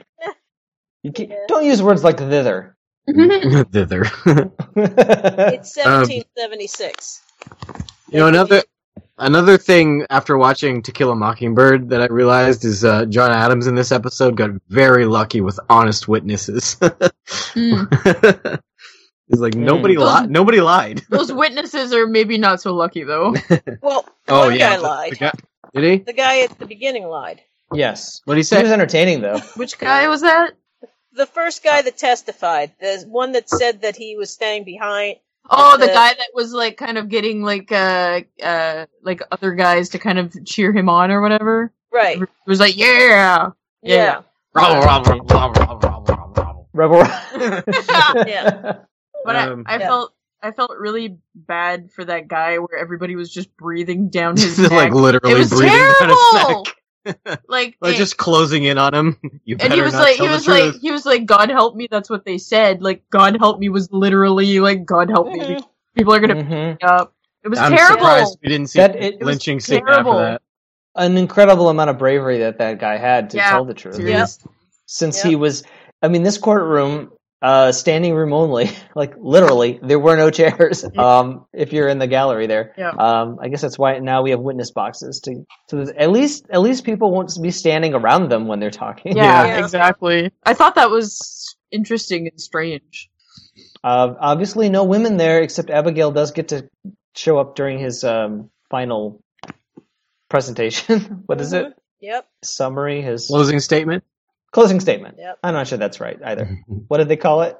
it's got. A, I'm sure it's got a legal word. Mm. I think it's closing arguments. I don't know. I think it's a Oh. closing argument. Yeah. Closing argument. Yeah, that sounds right. Yeah, but uh, I I like the. I mean, they gave you a real good idea of how much of a partnership it was between Abigail and John. I, they're so adorable. Oh, I love them. They're so cute. I love it. Yeah. Their their relationship Yeah. was was so strong Mm. for like their whole lives. Um, I mean, everybody has their bad spots, but uh, the letters between them are just incredible. Um, oh, yeah. Let me um find that little tidbit, but well, I'm not. I won't read it for verbatim, but some of their dialogue actually comes from the letters that he wrote to her. Also- she, she, she to him. Also, I love, I loved whenever he yelled at his kids. I thought, Mhm. oh. what was the thing that he said? Uh, what was it, Matt? Again? No, I don't know. it was like I didn't write it down. it was like, it was like, uh, oh, I can't remember, but it was so great. It's just like, he's Oh, spoke- remove, Like- remove yourself, sir. and the and the kid is like what, five years old or something, six years old, Sir. sir. I loved it. The jury are all but certain to have judged this issue before they hear a word of evidence. Does the government of King George have the right to tax the citizens of Boston when they are denied representation in the Parliament in Westminster? Charles, stay away from the fire! But this is not a trial about taxes levied on Massachusetts. You would do well to acknowledge it. No, it is a trial about whether or not Captain Preston ordered his men to fire on that crowd. And if that crowd was a lawful assembly or a mob. Remove yourself, sir! Nabby. Charles, please. The, the, the resentment of Boston towards the crown is irrelevant. Do not ignore it.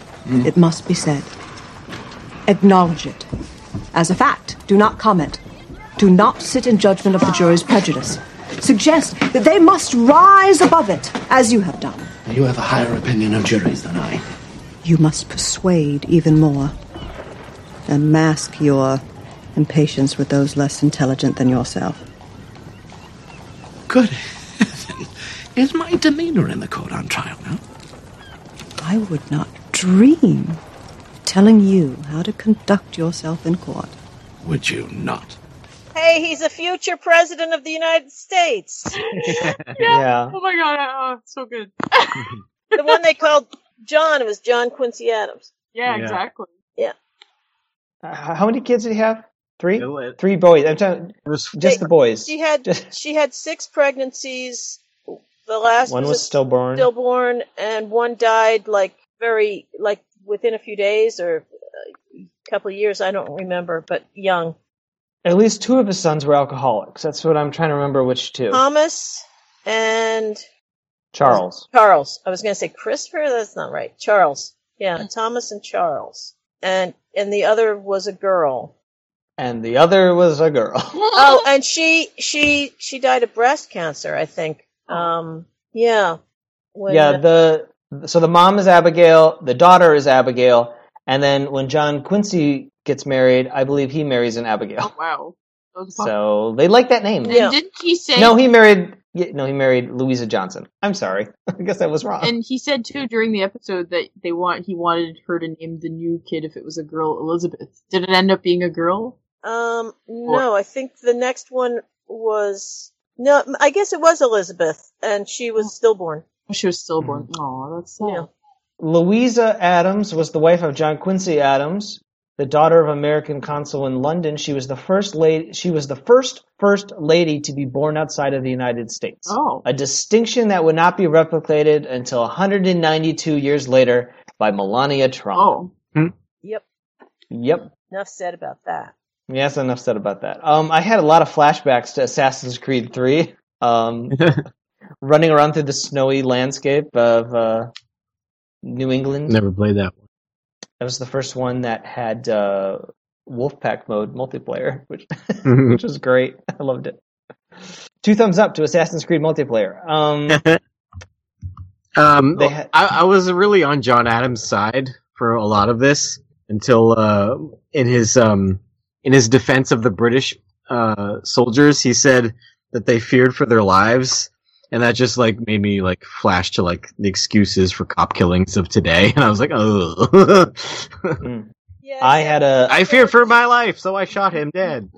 yeah, except that Yeah. there were 200 people in front of them with clubs and Yeah, they, they legitimately feared for. And and and as he And was they- saying, you know, their his their responsibility was to defend their post. So Right. And they weren't the ones that, I mean, they didn't fire on purpose. Right, Um, they were coaxed they- into doing it. And they, the commander never yelled fire. I mean, the, the kid got hit in the head with something. He fell, his rifle went off, and then some people behind them started yelling fire. Yeah, So- it was a, it was a setup. Yeah. Now, the prosecution, or the prosecutor, says a person cannot justify killing if he can by any means make his escape. He that commits a cruel act voluntarily is guilty of malice of forethought. And malice was very much on these prisoners' minds by the very act of loading their muskets with powder and ball. Now, it's interesting here that that line: "No, a person cannot justify killing if he can by any means make his escape." Um, that is uh, that's something that has gone out the window with stand Yeah. your ground laws. Oh, yeah. Absolutely. Um, Certainly has. cough, George Zimmerman cough. Um, Yeah. The, um, I, I still think if you can get away, like walk away. Except these guys are soldiers. Yes, I mean that is a. Just, oh, and that was the other thing I was going to say. Um, are they legally like required, or or not? Maybe legally, but uh, through their own sort of code of conduct, required to wear their uniforms in the courtroom? Because a an attorney today would say, take that uniform off. You need to be. I want you to be seen to the to the jury to see you as a peer. You know, like they clean people up. They put them. They make them look a certain way because they're trying to present an image to the jury. So if he's concerned about them uh, having prejudice against English soldiers, maybe you put them in normal formal clothes. You take them out of their uniforms. Yeah, I doubt that they were even, would be even allowed to appear without their uniforms. That's what I was wondering. Yeah. I don't know, but I'm guessing not. Um, I don't know. Did they even have clothes other than their uniforms? I mean, people didn't have a lot of clothes back then. I, I'm just saying that, that there should have been a shopping montage. they should have all had makeovers. Captain Preston, you wish to engage my services in your defense. They've all refused us, sir. Every man jack of them.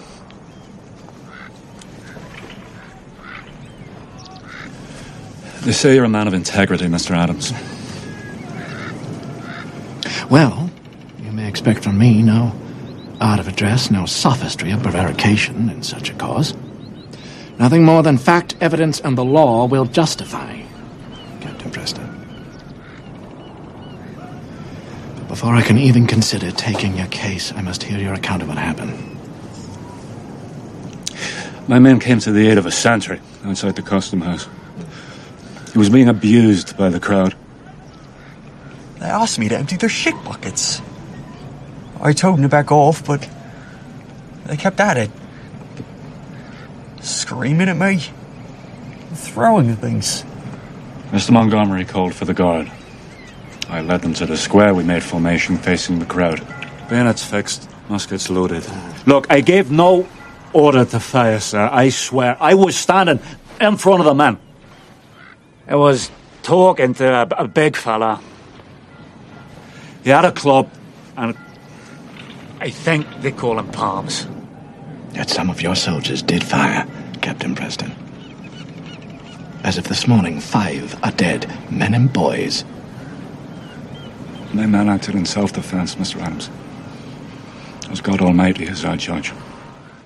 The other thing is, notice that the, like the kid who got hit in the head with the thing, I mean, his, he still had the big, you know, mark on his head. This happened within a few days after, um, by the way, that was called the Boston Massacre. It was a huge, huge deal. Um, they consider the people that were killed in the Boston Massacre to have been the first casualties of the Revolutionary War. Mm-hmm. Um, and one of the people was a black man named Crispus Attucks, We got a close up of him, huh? And he is considered the first um, African American killed in the Revolutionary War. Hmm. Uh, I was sad that we didn't get to see the actual Boston Tea Party. We just heard about it. Um, I don't think John Adams participated, and Mhm. therefore, since we're kind of seeing what John Adams is seeing, Was that the beginning of it though? When they tarred and feathered that guy? Was that did that event? I think I think it happened. No, it happened in the at night. Oh. It was. Um, there's various stories. There's Oh, yeah, various 'cause- stories about how it happened. Huh? because they because they pretended to be natives. Yeah, I forgot about that. Like that was that's just cowardly. it's like, ugh. Um, That's why it makes me think like Americans were just as shitty as the British were. Yeah, like we're gonna Just dump a all this tea because we don't like the taxation without representation. but uh, well, technically they were British, so yeah, they were British. still at that time they were British. Yeah, they I know. British. Yeah, I know. But still, and that's Yeah. one of the things that got them annoyed was that they, you know, didn't. They were British, but they didn't have the same rights as British citizens living in England did. But uh, yeah. Sam Adams was probably there. We're pretty sure that Sam Adams was was dumping tea that night, and there is some indication that the Masonic, um, the Masons are not allowed to discuss politics and stuff, from what I can understand. But it is also understood that there was apparently a Masonic meeting that night, and that it it is thought that when they adjourned the meeting, um, people headed for the harbor. There actually wasn't, and I didn't realize this until like I, like last night. I'll admit my ignorance. Uh, there was a political party that was the anti-Masonic party, the first third party in the United States. Strongly opposed Freemasonry as a single party issue, then later aspired to become a major party by expanding its platform to take other positions on issues. That doesn't surprise me particularly. But considering that almost that a whole lot of the founding fathers were Masons, um, I don't think it had much of a chance. I mean, Washington was very famously a Mason, and so were a whole bunch of others. what do you do after you tar and feather a guy and you cart him off? Where do they go? Like where? Uh, they go get a beer. Go a but they tavern. but they still had that guy. Did they like just drop him on the ground and then walk away, or did they like be like, oh, this guy needs medical attention? and I, the I hope they took him to urgent care. Usually, I think they would. Um, the old saying used to be tar and feather and ride him out on a rail, meaning you know they they would send him out of town. Um, I don't know what Why- they would have done to this. Why guy. did he run into the crowd? I know. I always every time I see this, I think, why didn't you run onto the ship? I don't know. an angry crowd and you run into them, like why not just or at least say, guys, guys, fine. I was trying to do my job, but whatever. I mean, I got things to do, so The guy panicked. He should have. He did. He should have basically gotten right behind Hancock and said, you know, aren't you going to protect me from this crowd? And you know, and made the whole crowd come up onto the ship. Which Hancock, I mean, it's Hancock's ship. He's not going to want Yeah. the crowd on on his ship. uh huh. and he he would have had to have literally thrown the guy to the crowd instead of simply inciting, you know, um, inciting the mob. So what's the what's the connection between John Hancock and the and the signature John Han- Hancock? Same guy. I know, but what why why did that come? Oh, oh, oh, oh. Okay. John Hancock uh, was one of the delegates that went down to Philadelphia, uh, the Second Continental Congress. This one that they were going to was, I believe, the First Continental Congress, and then the Second Continental Congress happened later, and that um, was the Declaration of Independence one. Well, John Hancock was a delegate from Massachusetts who became the um, I forgot what's the title, the head of the Congress. He was the the um, the chairman or or whatever uh, it's called. I I'll think of it at some point. But like the chairman, the guy who ran the Congress. So when they signed the Declaration of Independence, the story goes that um, they gave it to Hancock to sign first, and he wrote this great big signature on the top. And when he was asked why, he said, "I want um, King George to be able to read it without his glasses." And that signature that you see on the John Hancock insurance commercials um, is his signature on the Declaration of Independence. Hmm.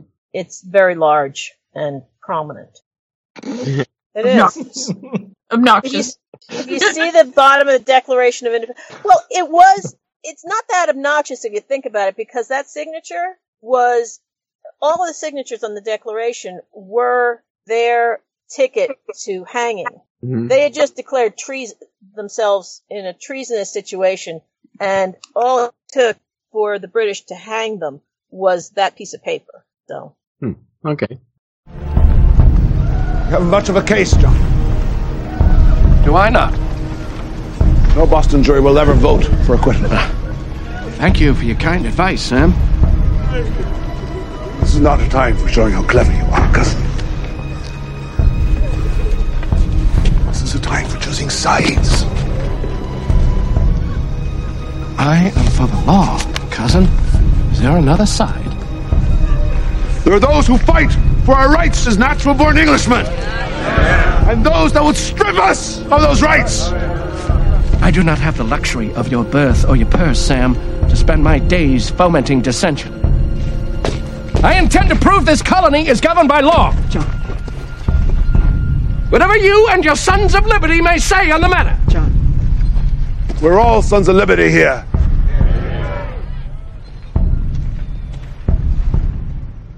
so it wasn't So exactly obnoxious. like, huh? Still obnoxious. no, I'm just. I don't know. I don't know what I'm talking about. I'm Canadian. Okay, now give me now give now give me the backstory of the uh, Gadsden flag because that that was like that's the entire like uh, opening credits is the Gadsden flag. the join or die. Yeah, with the snake and don't tread on me and all that. Okay, there's two different snake ones. There's a snake with the pieces, and that's the join or die. And each piece, if you look at it, has a different name of a different colony. Mm. And the idea is that if those, if the colonies didn't come together, then, or as Hancock is tr- attributed to saying, um, or is it Franklin? Somebody said, if we don't hang together, we will certainly hang separately. Um, meaning a little pun there. But, um, if the different colonies didn't come together, they were all going to die. And the I love those on- main titles, by the way.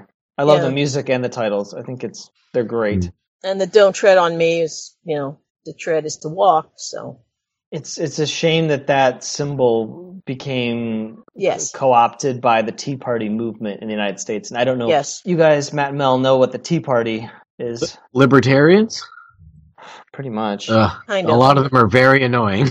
some of them are libertarians, They they they just don't like this country. Yeah.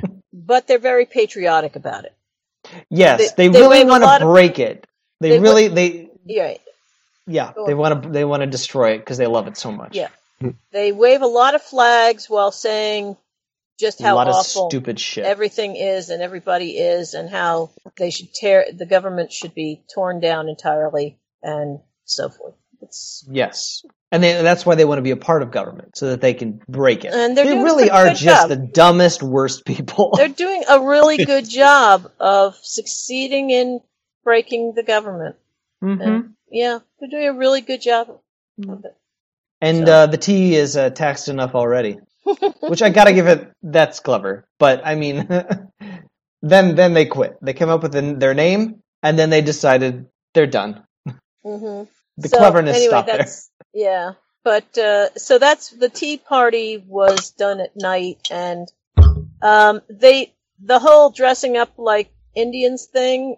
It's not like they really did all that much. It was just a disguise thing. It was, from what I can understand, it was just more like Halloween than than anything else. And so people wouldn't be able to say they recognized that. You know, well, why didn't you recognize them? I don't know. It was just, you know, they were dressed up like Indians. I just thought they were going to like a costume party. I think it was more deni- deniability than anything, you know. Hmm, look at those weirdos. Yeah, it, was, Um, it was Indians. It wasn't us. they couldn't have made their own tea. No, No. no, because tea doesn't grow in New England. I'm pretty sure. Okay. And even so, there was a whole thing. This is really interesting. Well, maybe. Um, back in, in those days, there was a whole thing about trying to import seeds that would grow in places. And, and a lot of countries were well aware that because certain spices and other things just grew in their country, that um, if they could keep it there, then they had the uh, they had the corner on the market. So uh, Jefferson actually was. I'm pretty sure that Jefferson was one of them that managed to smuggle uh, seeds from various plants, including certain rice and stuff, into the United States to be able to grow these um, these products that had to be imported. But there was a whole. It was it was really difficult to get seeds from from different plants and uh, in order to grow them in your country. So Jefferson was big on that. Yeah, Jefferson was big on a lot of things. yeah, he was. Jefferson. Yeah. Jefferson. Yeah, he was. He was very, very into agriculture. Yeah. As well as architecture and and and higher education and and politics and lots of stuff. The this miniseries was directed by Tom Hooper, who uh, also directed the HBO TV movie Elizabeth the First, which if you haven't seen it, you should see it because it's really good. um, I'm going to read what uh, Tom Hooper says uh, about this about John Adams. When I met Tom Hanks, producer of the miniseries, Tom was fired up with the excitement of discovering this hidden history. At school, he remembers being taught about the outrage of the Boston Massacre, when British soldiers occupying the city opened fire unprovoked on a peaceful crowd. It would have blown his tiny little mind, he said, to know that a, that a Boston lawyer defended the British sol- soldiers, that the court found them not guilty, that the man was Adams, who became the second president of the United States. We were intrigued by the idea that England in John Adams was a near equivalent to superpower America today. The British were occupying military force in Boston, hated by many of the locals. In turn, the local Sons of Liberty were distrusted as insurrectionists by the English. Adams joins the Revolutionary War fighting not for independence, but for his rights as a natural-born Englishman. He doesn't want to be a second, second-class English citizen. As an English director, I was intrigued to discover that I was tracking the birth of American identity from its English base. John Adams is so fascinating for an English audience because it is the first chapter of our special relationship with the U.S. It is also an epic of ideas, showing through Adams and Jefferson the two themes of American government. Adams sees what the mob is capable of and is distrustful of human beings. They are weak, evil, and vicious. This leads him to believe in strong government, strong laws, a strong executive. Jefferson, growing up in an er, uh, aristocratic isolation in Virginia, is optimistic about the perfectibility of man and believes in giving power back to the people. These themes of less versus more government, state versus federal power, remain central fault lines in American politics. Yep. And interestingly enough, it's usually put forward as being a battle between Hamilton and Jefferson. Um, Well, only lately. and well, that's that's what it, how it was put in when I was in school. Um, it was Hamilton versus Jefferson, but then Hamilton and Adams were supposed to be in the same party, but they were at odds with each other, and there was infighting there like crazy. They did not like each other, um, and it's very likely that that's one of the things that made Adams a one-term president. Uh, I, there's an article here from the Telegraph called John Adams How the U.S. Learned to Love This Loser. Adams was the second president of the United States, a squat, uncharismatic conservative sandwiched between those revolutionary pillars, George Washington and Thomas Jefferson. In the voluminous, wordy diaries he left, Adams reveals himself as a vain, self-righteous, pugnacious man, convinced of his own victimhood and continually worried about whether people would remember his leading contribution to American independence. He was right to worry.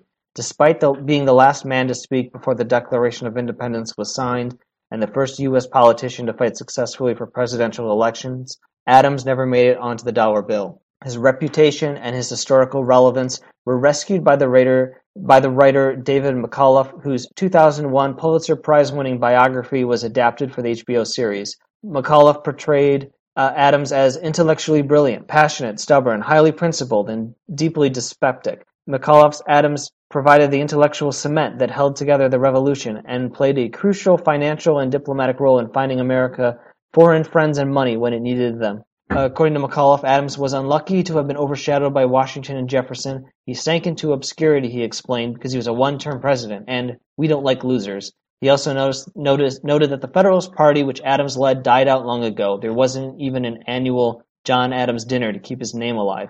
Even so, America's amnesia about its second president was disgra- disgraceful, he said.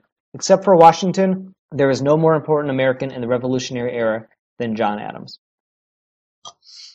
Yeah, I I think um, I know I mentioned the musical 1776 last last time. Um, 1776 is a, a really good, um, really easy pill to swallow um, as far as this history goes. He plays the violin. That's the only song I know from that song in the musical. Interestingly enough, uh, and I used to use that as an audition song back in the day. He tucks it right under his chin. and he bows and he bows, for he knows. Yes, he knows. Stop trying to influence. Oh, maybe I was subconsciously trying to influence my pick for the closing song of the podcast. Nice it won't be here. from. It won't be from 1776. Are you sure? Because there's some great stuff that's right out of John Adams. And, It's and- too easy. but it's right out of their letters and stuff. I mean, too easy. I mean, when he starts, you know, um, uh, I see fireworks, I see the passion and pomp and parade, I hear the bells ringing out, I see Americans, all Americans free forevermore.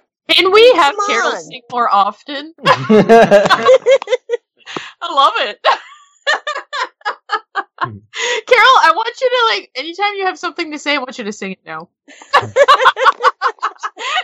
But they were able to, they were able to take Adams' words and Abigail Adams' words, both of them, that, from their letters, and put them into lyrics. You know, it's like, um, some of the, like the love song where she's, where she's saying to me, uh, write to me with, um, oh, what is it? Sentimental effusion, something, something, something romantic illusion. You know, I mean, she's going on about what, how she wants romantic letters and, and he, he comes back with, do you still smell of vanilla and spring air and, you know, all of this stuff. I mean, it's great stuff and they stuck it right in the musical. Just put it to music. I mean, if you can write in such a way that it can just become lyrics, it's, it says something about your writing. Here's some uh, here's some trivia from uh, this miniseries.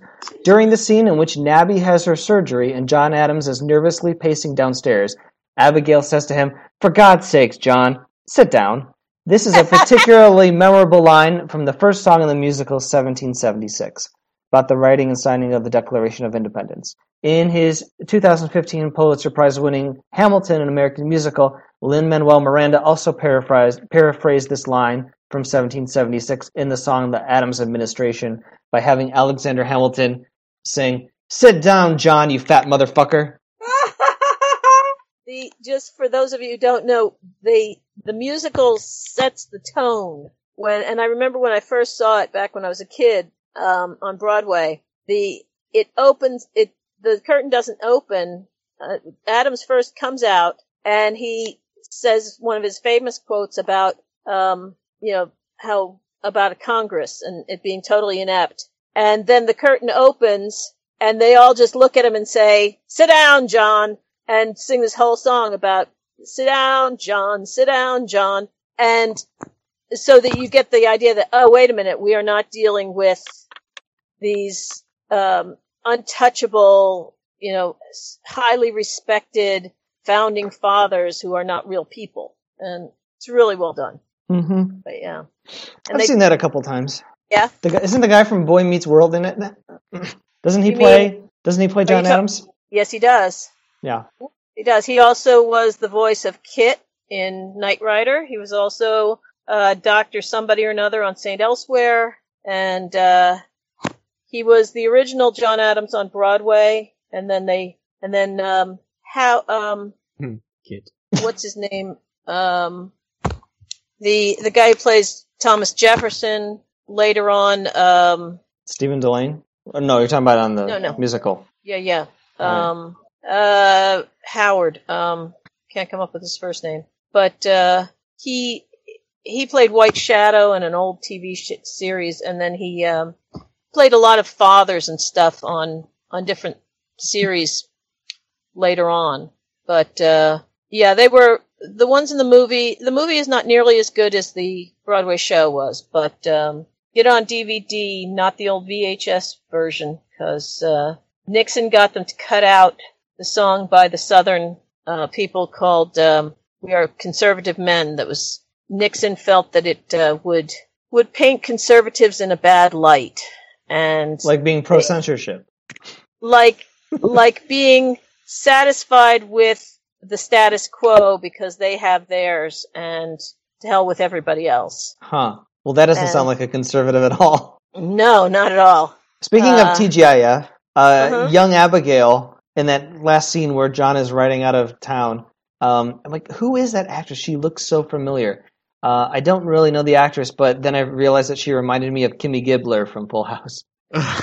And you think it is? It's not though, but Oh. she. It was like her kind of crooked mouth. Ah, Yeah. uh, funny. Yeah. So I want to just say like the couple things that I um, really uh, like stood out to me from this um, from part one. Um, I liked the guy with like the heavy Boston accent who uh, took the stand. Uh, he was oh no, he was the um, he was like the jury foreman, and he was very like Pak the Khan Havad Yad. Like he had like that like real New England accent. Uh, that made me laugh. Um, I like Sam Adams being like a real kind of like um, jackass toward his cousin. Yes. Um, and who's it? Danny Huston played uh, John Adams or Sam Adams, who today we just know him as the, the guy that made the beer. Uh, somebody wrote, uh, somebody said "Taint of Anarchy," which made me laugh. Uh, Because the word taint. This colony does not dictate to Parliament, John, nor to the King. If the Crown decides tea is to be taxed, it will be taxed. Well, would you have the Empire bankrupted? The war we fought to expand our territory to protect our borders from the Indians and their French allies, it was a costly affair. We're not here to debate the necessity of taxes, Jonathan, but the manner in which they are imposed. Massachusetts must shoulder its share of the burden. And be treated as second class citizens without the rights and liberties of natural born Englishmen. Of liberty in this colony has often carried a taint of anarchy. I wrote "eek penis," and then these are not necessarily good notes. I think what what else did I have here? Uh, oh, I really liked when uh, she's reading his his his uh, closing argument, and is like, "We know you're smart. You don't have to tell the world you're smart." By quoting other smart men, and he kind of wants to be a little upset with her, but when she laughs, he laughs because he laughs despite himself because he loves her so much. Why do you laugh? It's so. It was so cute. They're so cute. They are very cute. But he still went ahead and used the quote anyways, and he Yeah, I gave her know. It was funny. even She gave was her a there. glance. She was He's like- there. he's like, She used "Eh, one." He did it anyways. yeah, but he only he only used one quote. Right. So I- I got the feeling from the what she was saying that he had a lot of quotes. He compromised. Yeah, he exactly. compromised. I, I, I, he's sort of like, I'll let you edit me a little bit, but I'm looking at you just to let you know I'm kept one in despite you. Also, I love you. They're so cute. Ah, it is so cute. I love it. You did not like it. I did not say that. Oh, you did not have to. It is a fine summary for the defense. There is, is much to admire. It is, perhaps at times, Yes? There's not a person in Boston who doubts your education. Your command of language. Oh, your- me, you were charming me, Abigail. You never charm me. Unless what you're about to say is cutting. John. Vanity. Vain. You have overburdened your argument with ostentatious erudition. You do not need to quote great men to show you are one. and and a lot of his letters to her, you know, it's like he he uh chides himself for his weakness in wanting her approval so much, you know. But uh he yeah, he obviously wants her approval and um I mean Why he would wants she? She's so she's so smart. You know, like yeah, she was self-taught. Yeah, And uh whereas he, you know, he went to Harvard and stuff and um but uh, yeah, she was self-taught and she was she was quite quite brilliant. She made a uh, a plea for women's rights uh, when they were writing the Constitution. Um, it's a wonderful passage. I don't have it here, but uh, about you know not forgetting about the ladies because if you give the men too much power, give any man too much power, they become a despot. And uh, they didn't listen to her, but she No. tried. Yeah. Um, Mel, would you please read Harold's feedback for Sure John will. Adams? Okay. I had never seen the John Adams miniseries. I was impressed enough with the first part to watch the second, and I probably will continue on. I think where this really excels is in placing the audience through the experience of living through a revolutionary moment and the creation of a nation based upon laws and ideas about liberty and freedom. We take it for granted now, but it was an unprecedented moment for them. I had to remind myself that this series was made a year or two before the phrase Tea Party came back into vogue, because at times it felt like it was a direct response. I'm thinking of the moment when the Tea Partiers were convened on the docks to complain about how their liberty was being infringed by British monopolies and taxes, while fresh slaves were being brought on deck in the background. My one slight negative is I think Paul Giamatti was miscast. Aww. Maybe it's because William Daniels' portrayal of Adams in the movie version of 1776 has left a deep impression on me. Yeah. Is that the musical you guys were talking about? Yep, Mm-hmm. that's exactly the musical. There you go. Yeah. I watched that movie several times as a kid, and to me, that is the definitive John John Adams. Definitive John Adams, sorry. Someone who is extremely opinionated, prickly, has great difficulty connecting and socializing with others, and someone who gets frustrated and despairs because he recognizes all these failings and knows he can't help himself from being an asshole. Uh, he's the guy who looks around the room and sees that Washington is a great leader, Franklin is a great wit, Jefferson is a great writer, but he is mainly just a great irritant. But he has this whole other side to him, his great love for his wife and family. While this scripted version of John Adams is similar to the one in that movie, Paul Giamatti doesn't have the haughtiness or commanding presence that Daniels brought to the part, and I miss that. Um, I think he would have made a better Franklin. On the other hand, Laura Linney is just tremendous as Abigail Adams.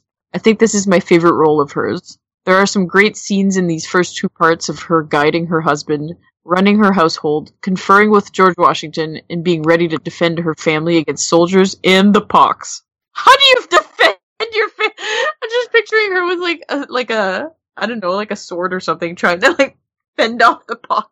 Get away, you poxy people! A pox, a pox on you.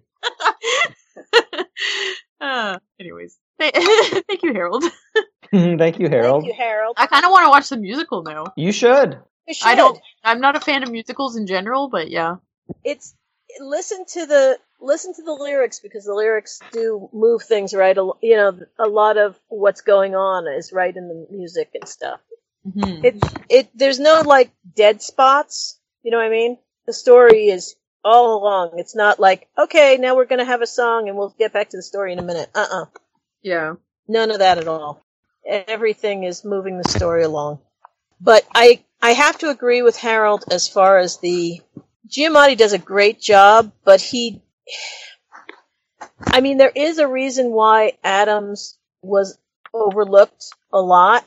Um I mean he they have time in the series to explore his vanity and to explore his his ambition, you know, that that everybody recognizes is there and he seems to try and cover up, you know, all the time. I mean, he was a minister's son and his wife was a minister's daughter and, you know, they're very steeped in Puritanism and stuff, even though they became Unitarians, um, later on and, um, as adults. But they've still got that, you know, you mustn't have ambition and stuff. And he obviously did. And, you know, and that was a frustration for him. But he does not have like a commanding presence that somebody.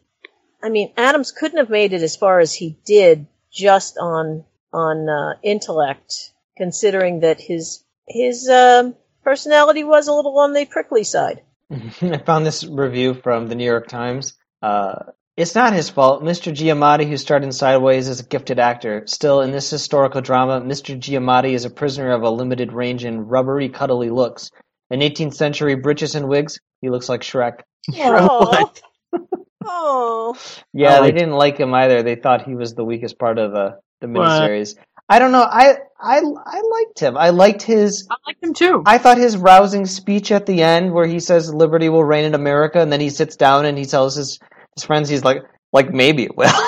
but like in that moment, he like he lets himself kind of get carried away, and then his sort of like natural cautious nature just rears up and is like, I mean, it might, it might rain, Yeah. maybe. Let it be known that British liberties are not the grants of princes or parliaments. That many of our rights are inherent and essential.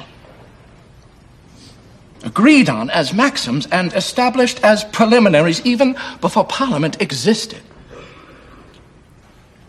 We have a right to them, derived from our Maker. Our forefathers have earned and bought liberty for us at the expense of their ease, their estates, their pleasures, and their blood. Liberty is not built on the doctrine that a few nobles have a right to inherit the earth. No! No! It stands on this principle that the meanest and lowest of the people are, by the unalterable, indefeasible laws of God and nature, as well entitled to the benefit of the air to breathe, light to see, food to eat, and clothes to wear as the nobles or the king. That is liberty. And liberty will reign in America.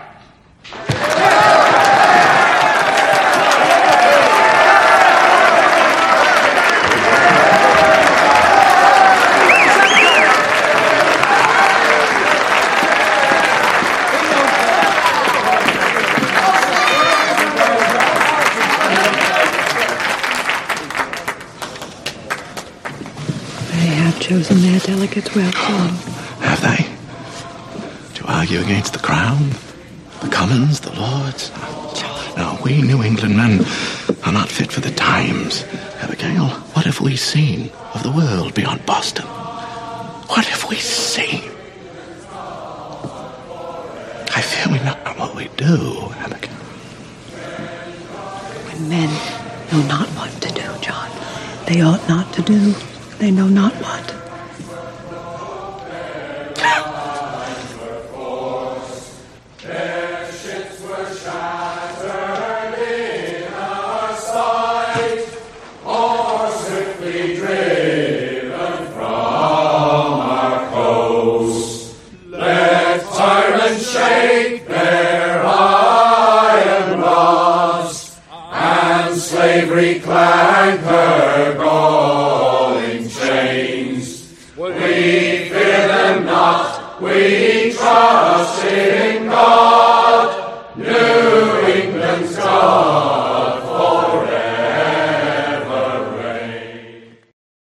I like I like his acting a lot. I thought he I was like great, like yelling at his kids, like it was like a, a tender like anger when he was. Yes. Remove yourself, sir. Ah. Yeah. I want him to be my dad. I wish my dad would talk would have talked to me like that when I was a kid. oh, Uh, it's a shame we didn't get to see Tom Wilkinson in this uh, in this first part. He plays Benjamin Franklin, um, and uh, later on, you know, they go to they go to France, and uh, that that's a fun change of scenery. Stephen Dillane plays Jefferson. I, he's not in part one, so yeah, yeah, he, yeah. Since he hasn't gotten to Philadelphia yet, he, yeah, that's the thing. These guys are really interesting people. You know, it, that's one thing about you know this particular part of American history. Why they, it's like Adams and Jefferson and Franklin, and they were very, very interesting people. Hamilton isn't really part of it yet. He's too young. He's, I think, he's still in the Caribbean at this point. he he does show up in the uh, in the series at some point. Yeah, um, he's got you just get the impression that America today is dep- deprived of intellectual heavyweights like we had back then. They're just not in politics. They're just not in government. and we won't let them be because every politician is supposed to prove how of the people they are and if they have two brain cells to rub together they are labeled some kind of elite whatever. And you know, it's it's ridiculous. We've got so much anti-intellectualism in this country. It's really sad. And and if anybody doubted that, look who's our president. Ay, yeah, yeah, yeah, ay. Okay, so Sorry, sorry. I, uh, I had. Uh, yeah. it's guys, it's tough out over here. it really is. It really is. Oh. Uh, and I do not apologize to those Trump supporters who used to listen to us who turned off a long time ago. I hope they never did. I can't b- believe that they would have. I don't know. I don't know. I uh, I won't go into it.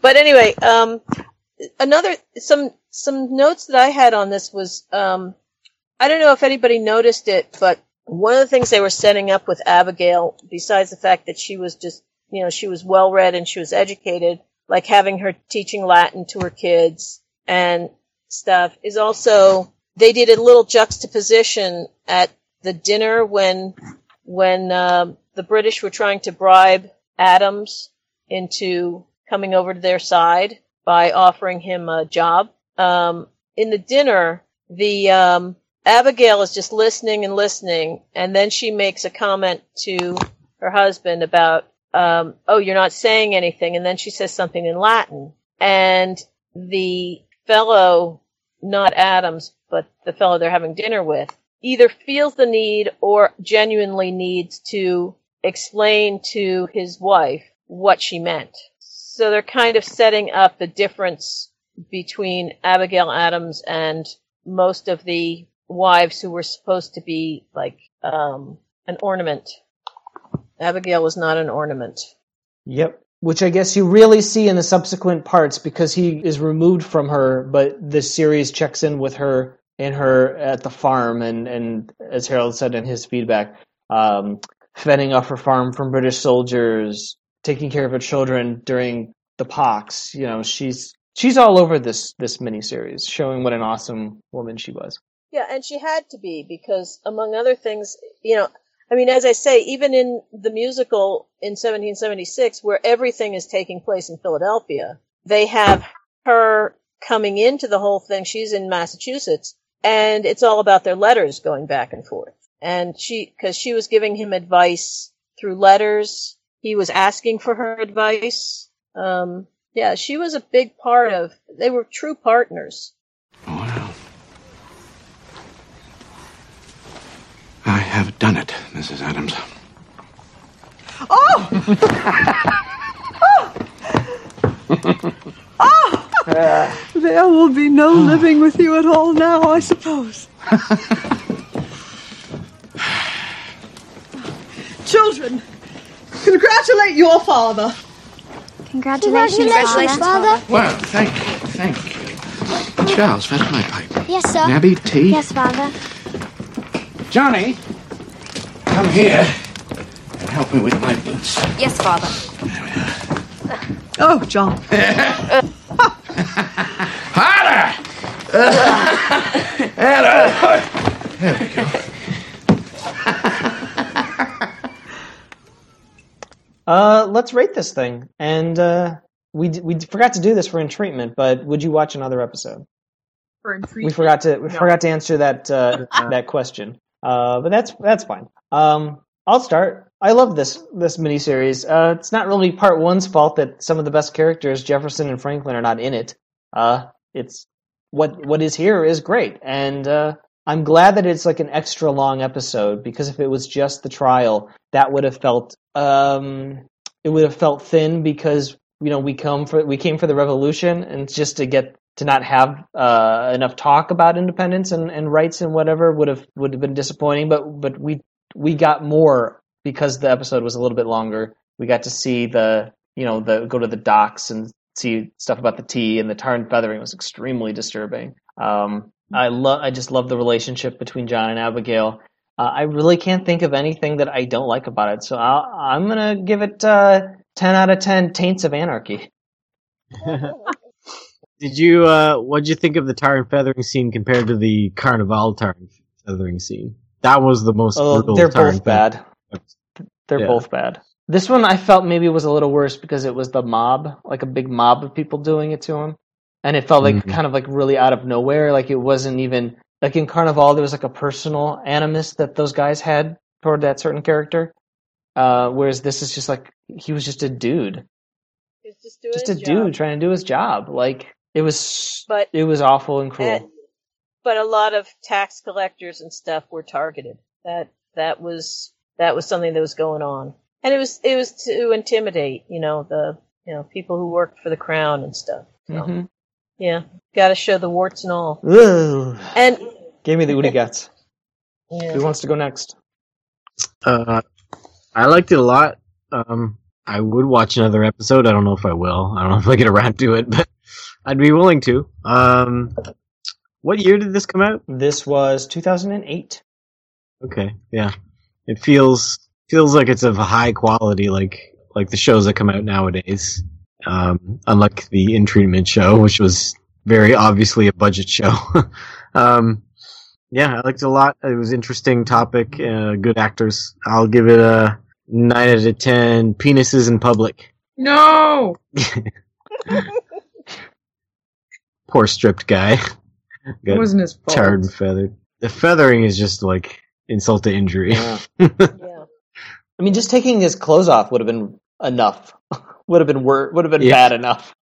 hmm And the other thing that makes this worse than the Carnival one is because there was so many of them doing it, they can all leave feeling like they're not responsible. Yeah, it was terrible. Um, I'll go next, I guess. Uh, I liked it a lot. Um, I had a hard time following some of the stuff, but that's because I'm spoiled because I watch TV with subtitles on, so that because I'm terrible at listening. So I probably mentioned this before, but I just really like subtitles because it helps kind you of. You can turn the subtitles on. Can you? Can you, Matt? Matt's always the one that controls this. This couldn't find a whole like endeavor of watching these shows. Matt, I was going to turn them on for uh, for in treatment, and I couldn't find a way to turn them on. I have no idea how to do that. I don't know. Matt Matt plays the Tell me how. shows. Yeah. I can tell you anyway, later. tell him how later. how later. Yes, tell us how later. I, but that would have helped a lot. If it involves Plex server, it's not working. Well, then that's your fault because that's what it involves. oh, but I can tell you what you're doing wrong because I know because it's it's uh, how the uh, the files are named. You have to rename the files, and I will tell you what you need to do. Ah.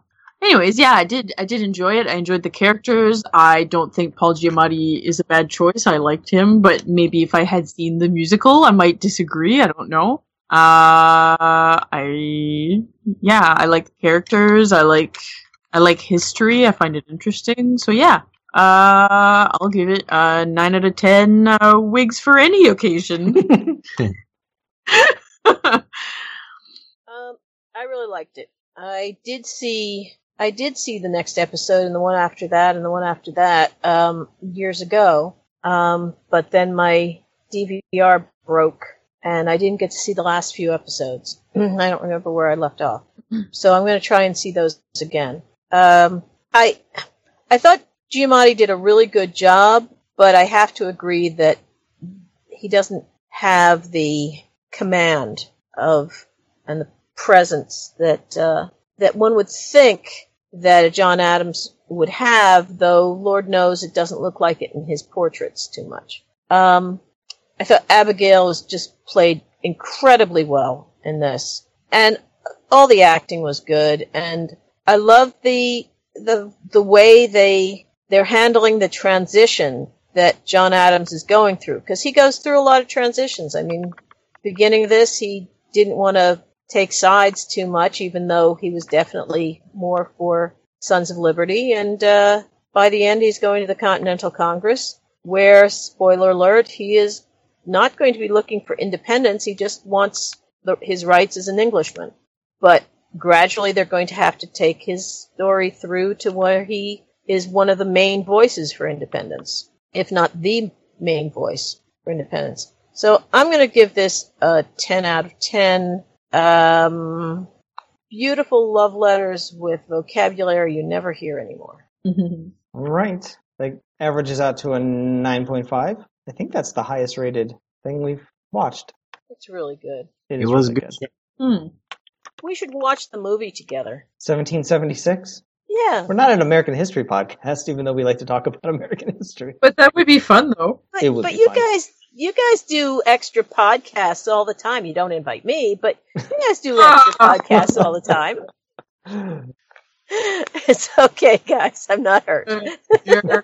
What, a bunch of jerks we are. It's okay. Carol, don't tar and feather us. No, I'm not a violent person. Good. Is I got Timothy over that. Olyphant in 1776? No. No, but William Daniels is.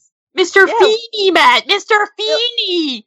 William Daniels is in everything. He's got to have been cross paths somewhere. Let's see if I'll see if I can find you know like six degrees of separation to Timothy Olyphant Oh, that would be great. with somebody in that cast. Everyone, just watch it on your own time. It is it is a good show. Ah, you tried, never Carol. let me have any fun. We can try it. We'll sh- we should just try to bug Matt about it every time. yeah. Next podcast, we'll just be like, "What about 1776? Huh? Huh? Maybe guess- we'll see. Why don't we post that as a should we watch thing in the uh, in the group? And maybe I maybe I should uh, go to John Pavlich and see if uh, he'll watch it with me. Well, you guys want to know what we're going to talk about next time? Yep. I'm guys, I'm really excited Yeah. because we finally get to watch the uh, Yeah. the first episode of one of my favorite shows, the number one ladies detective agency. All right. Is that about? Uh, it is about a detective agency, the number one ladies detective. the detective. number one ladies detective agency. Yeah. Well, Okay, explain. so it's going to be really about a detective agency. It's not going to be some kind of bait and switch. Maybe. Oh, come on. uh, no, no, actually, it's not. It is. Uh, it is about a, a woman who decides she wants to be a detective, and her and she hires an assistant who's also a female, and um, and they investigate like little cases. All right. I can get on board with that. And there's stuff I'm not telling you because I had assumed that. because it has a it has a uniqueness to it which will become apparent the moment you start the episode. And I, I know, and I won't spoil it for you, but it is right. it's gonna be unlike anything, kind of unlike anything you've seen so far uh, from the network, um, because it was actually a co-production um, with with the with the BBC. So I know that Anthony uh, Minghella, a British director, uh, adapted the book and directed the pilot episode, which aired ahead of the rest of the rest of the the series. So it was like um, it was almost like a TV movie pilot. And then they decided the BBC decided to order six more episodes. So there's seven in total. It sadly didn't get renewed for a second season, which is like what like was really upsetting. Um, and when it aired on HBO, I think they just aired all set like the pilot and then the seven six episodes after that, like in one season. So the pilot episode like didn't air on HBO until like a year after it aired on the BBC. Hmm. So I'm trying. I was trying to put all these things in chronological order, and I didn't know if I should consider it because it aired before. It aired like in 2008 in B, in the UK, but it didn't air until 2009 in, in HBO. Like, when do I actually fit it into our schedule? But earlier is better because I enjoy it, so I wanted to watch it sooner rather than later. Um, oh, and just be aware that I think it's like 90 minutes. No, 109 minutes. So allow yourself extra time to watch this one. It's a little bit longer than a normal episode. And then we'll be watching the premiere of the miniseries Generation Kill, which I'm much less excited about watching. Generation Kill? It's called Generation Kill. Oh, okay. Hmm. And I don't know, it's about the Iraq War or something. Uh, official synopsis: A Rolling Stone reporter embedded with the with the first recon Marines chronicles his experiences during the first wave of the American-led assault on Baghdad in 2003. Okay. So that'll happen too. That's next time. All right. Well, you know, you got to take the good with the bad. Yeah, and that I'm afraid that that one might actually be a little bit longer too, because they're both these are both um, short series, like they're not regular TV shows. Okay. One's a miniseries, the other one was kind of a BBC miniseries, or just I would not recommend watching them the morning we do the podcast. Okay. Otherwise, you'll be late for the podcast whenever we schedule this. I don't know. As always, you can find us at hooplecast.com. Send in feedback to hooplecast at gmail.com. Go onto Facebook, find the Facebook group. Just search for Hooplecast. You'll find us there. On Twitter, at Hooplecast, I retweet Deadwood related things. Anybody want to plug anything before we go? Mm, Matt is wrong about games and Shenmue AM2 podcast. Two video game podcasts. If we're not playing video games, we're talking about games. Yep. Sounds good. All right. Well, until later. Goodbye. Bye. Fuck you. Fuck you. Ah, get it out before you did. Ha ha ha. No. Oh. Move yourselves. Yeah, remove yourself, sir. Is that our new? is that our new sign off? Remove yourself, sir. Remove yourselves from this podcast. Oh. You know, girls, it's great to live in a democracy today, where freedom is everywhere. But girls, we often take this freedom for granted. Freedom of speech, freedom of thought, and freedom of action. But you know, gals, just because a bunch of men signed that Declaration of Independence in 1776 doesn't mean that freedom was for men alone. Oh no, you take Tom Jefferson, Ben Franklin, John Hancock. There's a hell of a guy for you right there. All these men had wives. They probably had a few broads on the side too. These women wanted freedom just as much as their men did. But gals, I wonder, do we? I think it's time that we women thought about it a bit. Hell, I think it's time we did something about it. So come on, fellow females of the 20th century. Be glad that you're an American. Proclaim your freedom. Stand at attention. Pledge allegiance. And your boobies. Get into the swing. Bounce your boobies. The swing is everything. It Makes no difference if they're big or small. As long as you ah, give him your all. Bounce your boobies.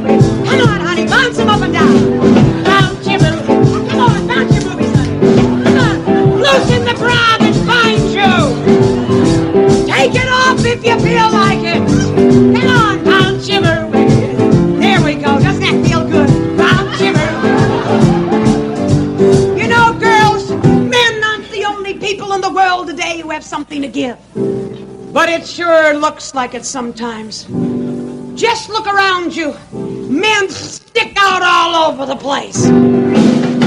Big fat cigars. Big fat stomachs. And just where they should stick out, where is it? Yes, girls, we know what we've got and we know what they're worth. So come on, gals, let's get into the swing of things. Give your boobies some freedom all together now. Bounce your boobies, we'll let them rock and roll. Nut your knockers, keep them hot and sold. Just admit it, gals, it sure feels great to feel them swinging. Ooh, titillate. Bounce your boobies.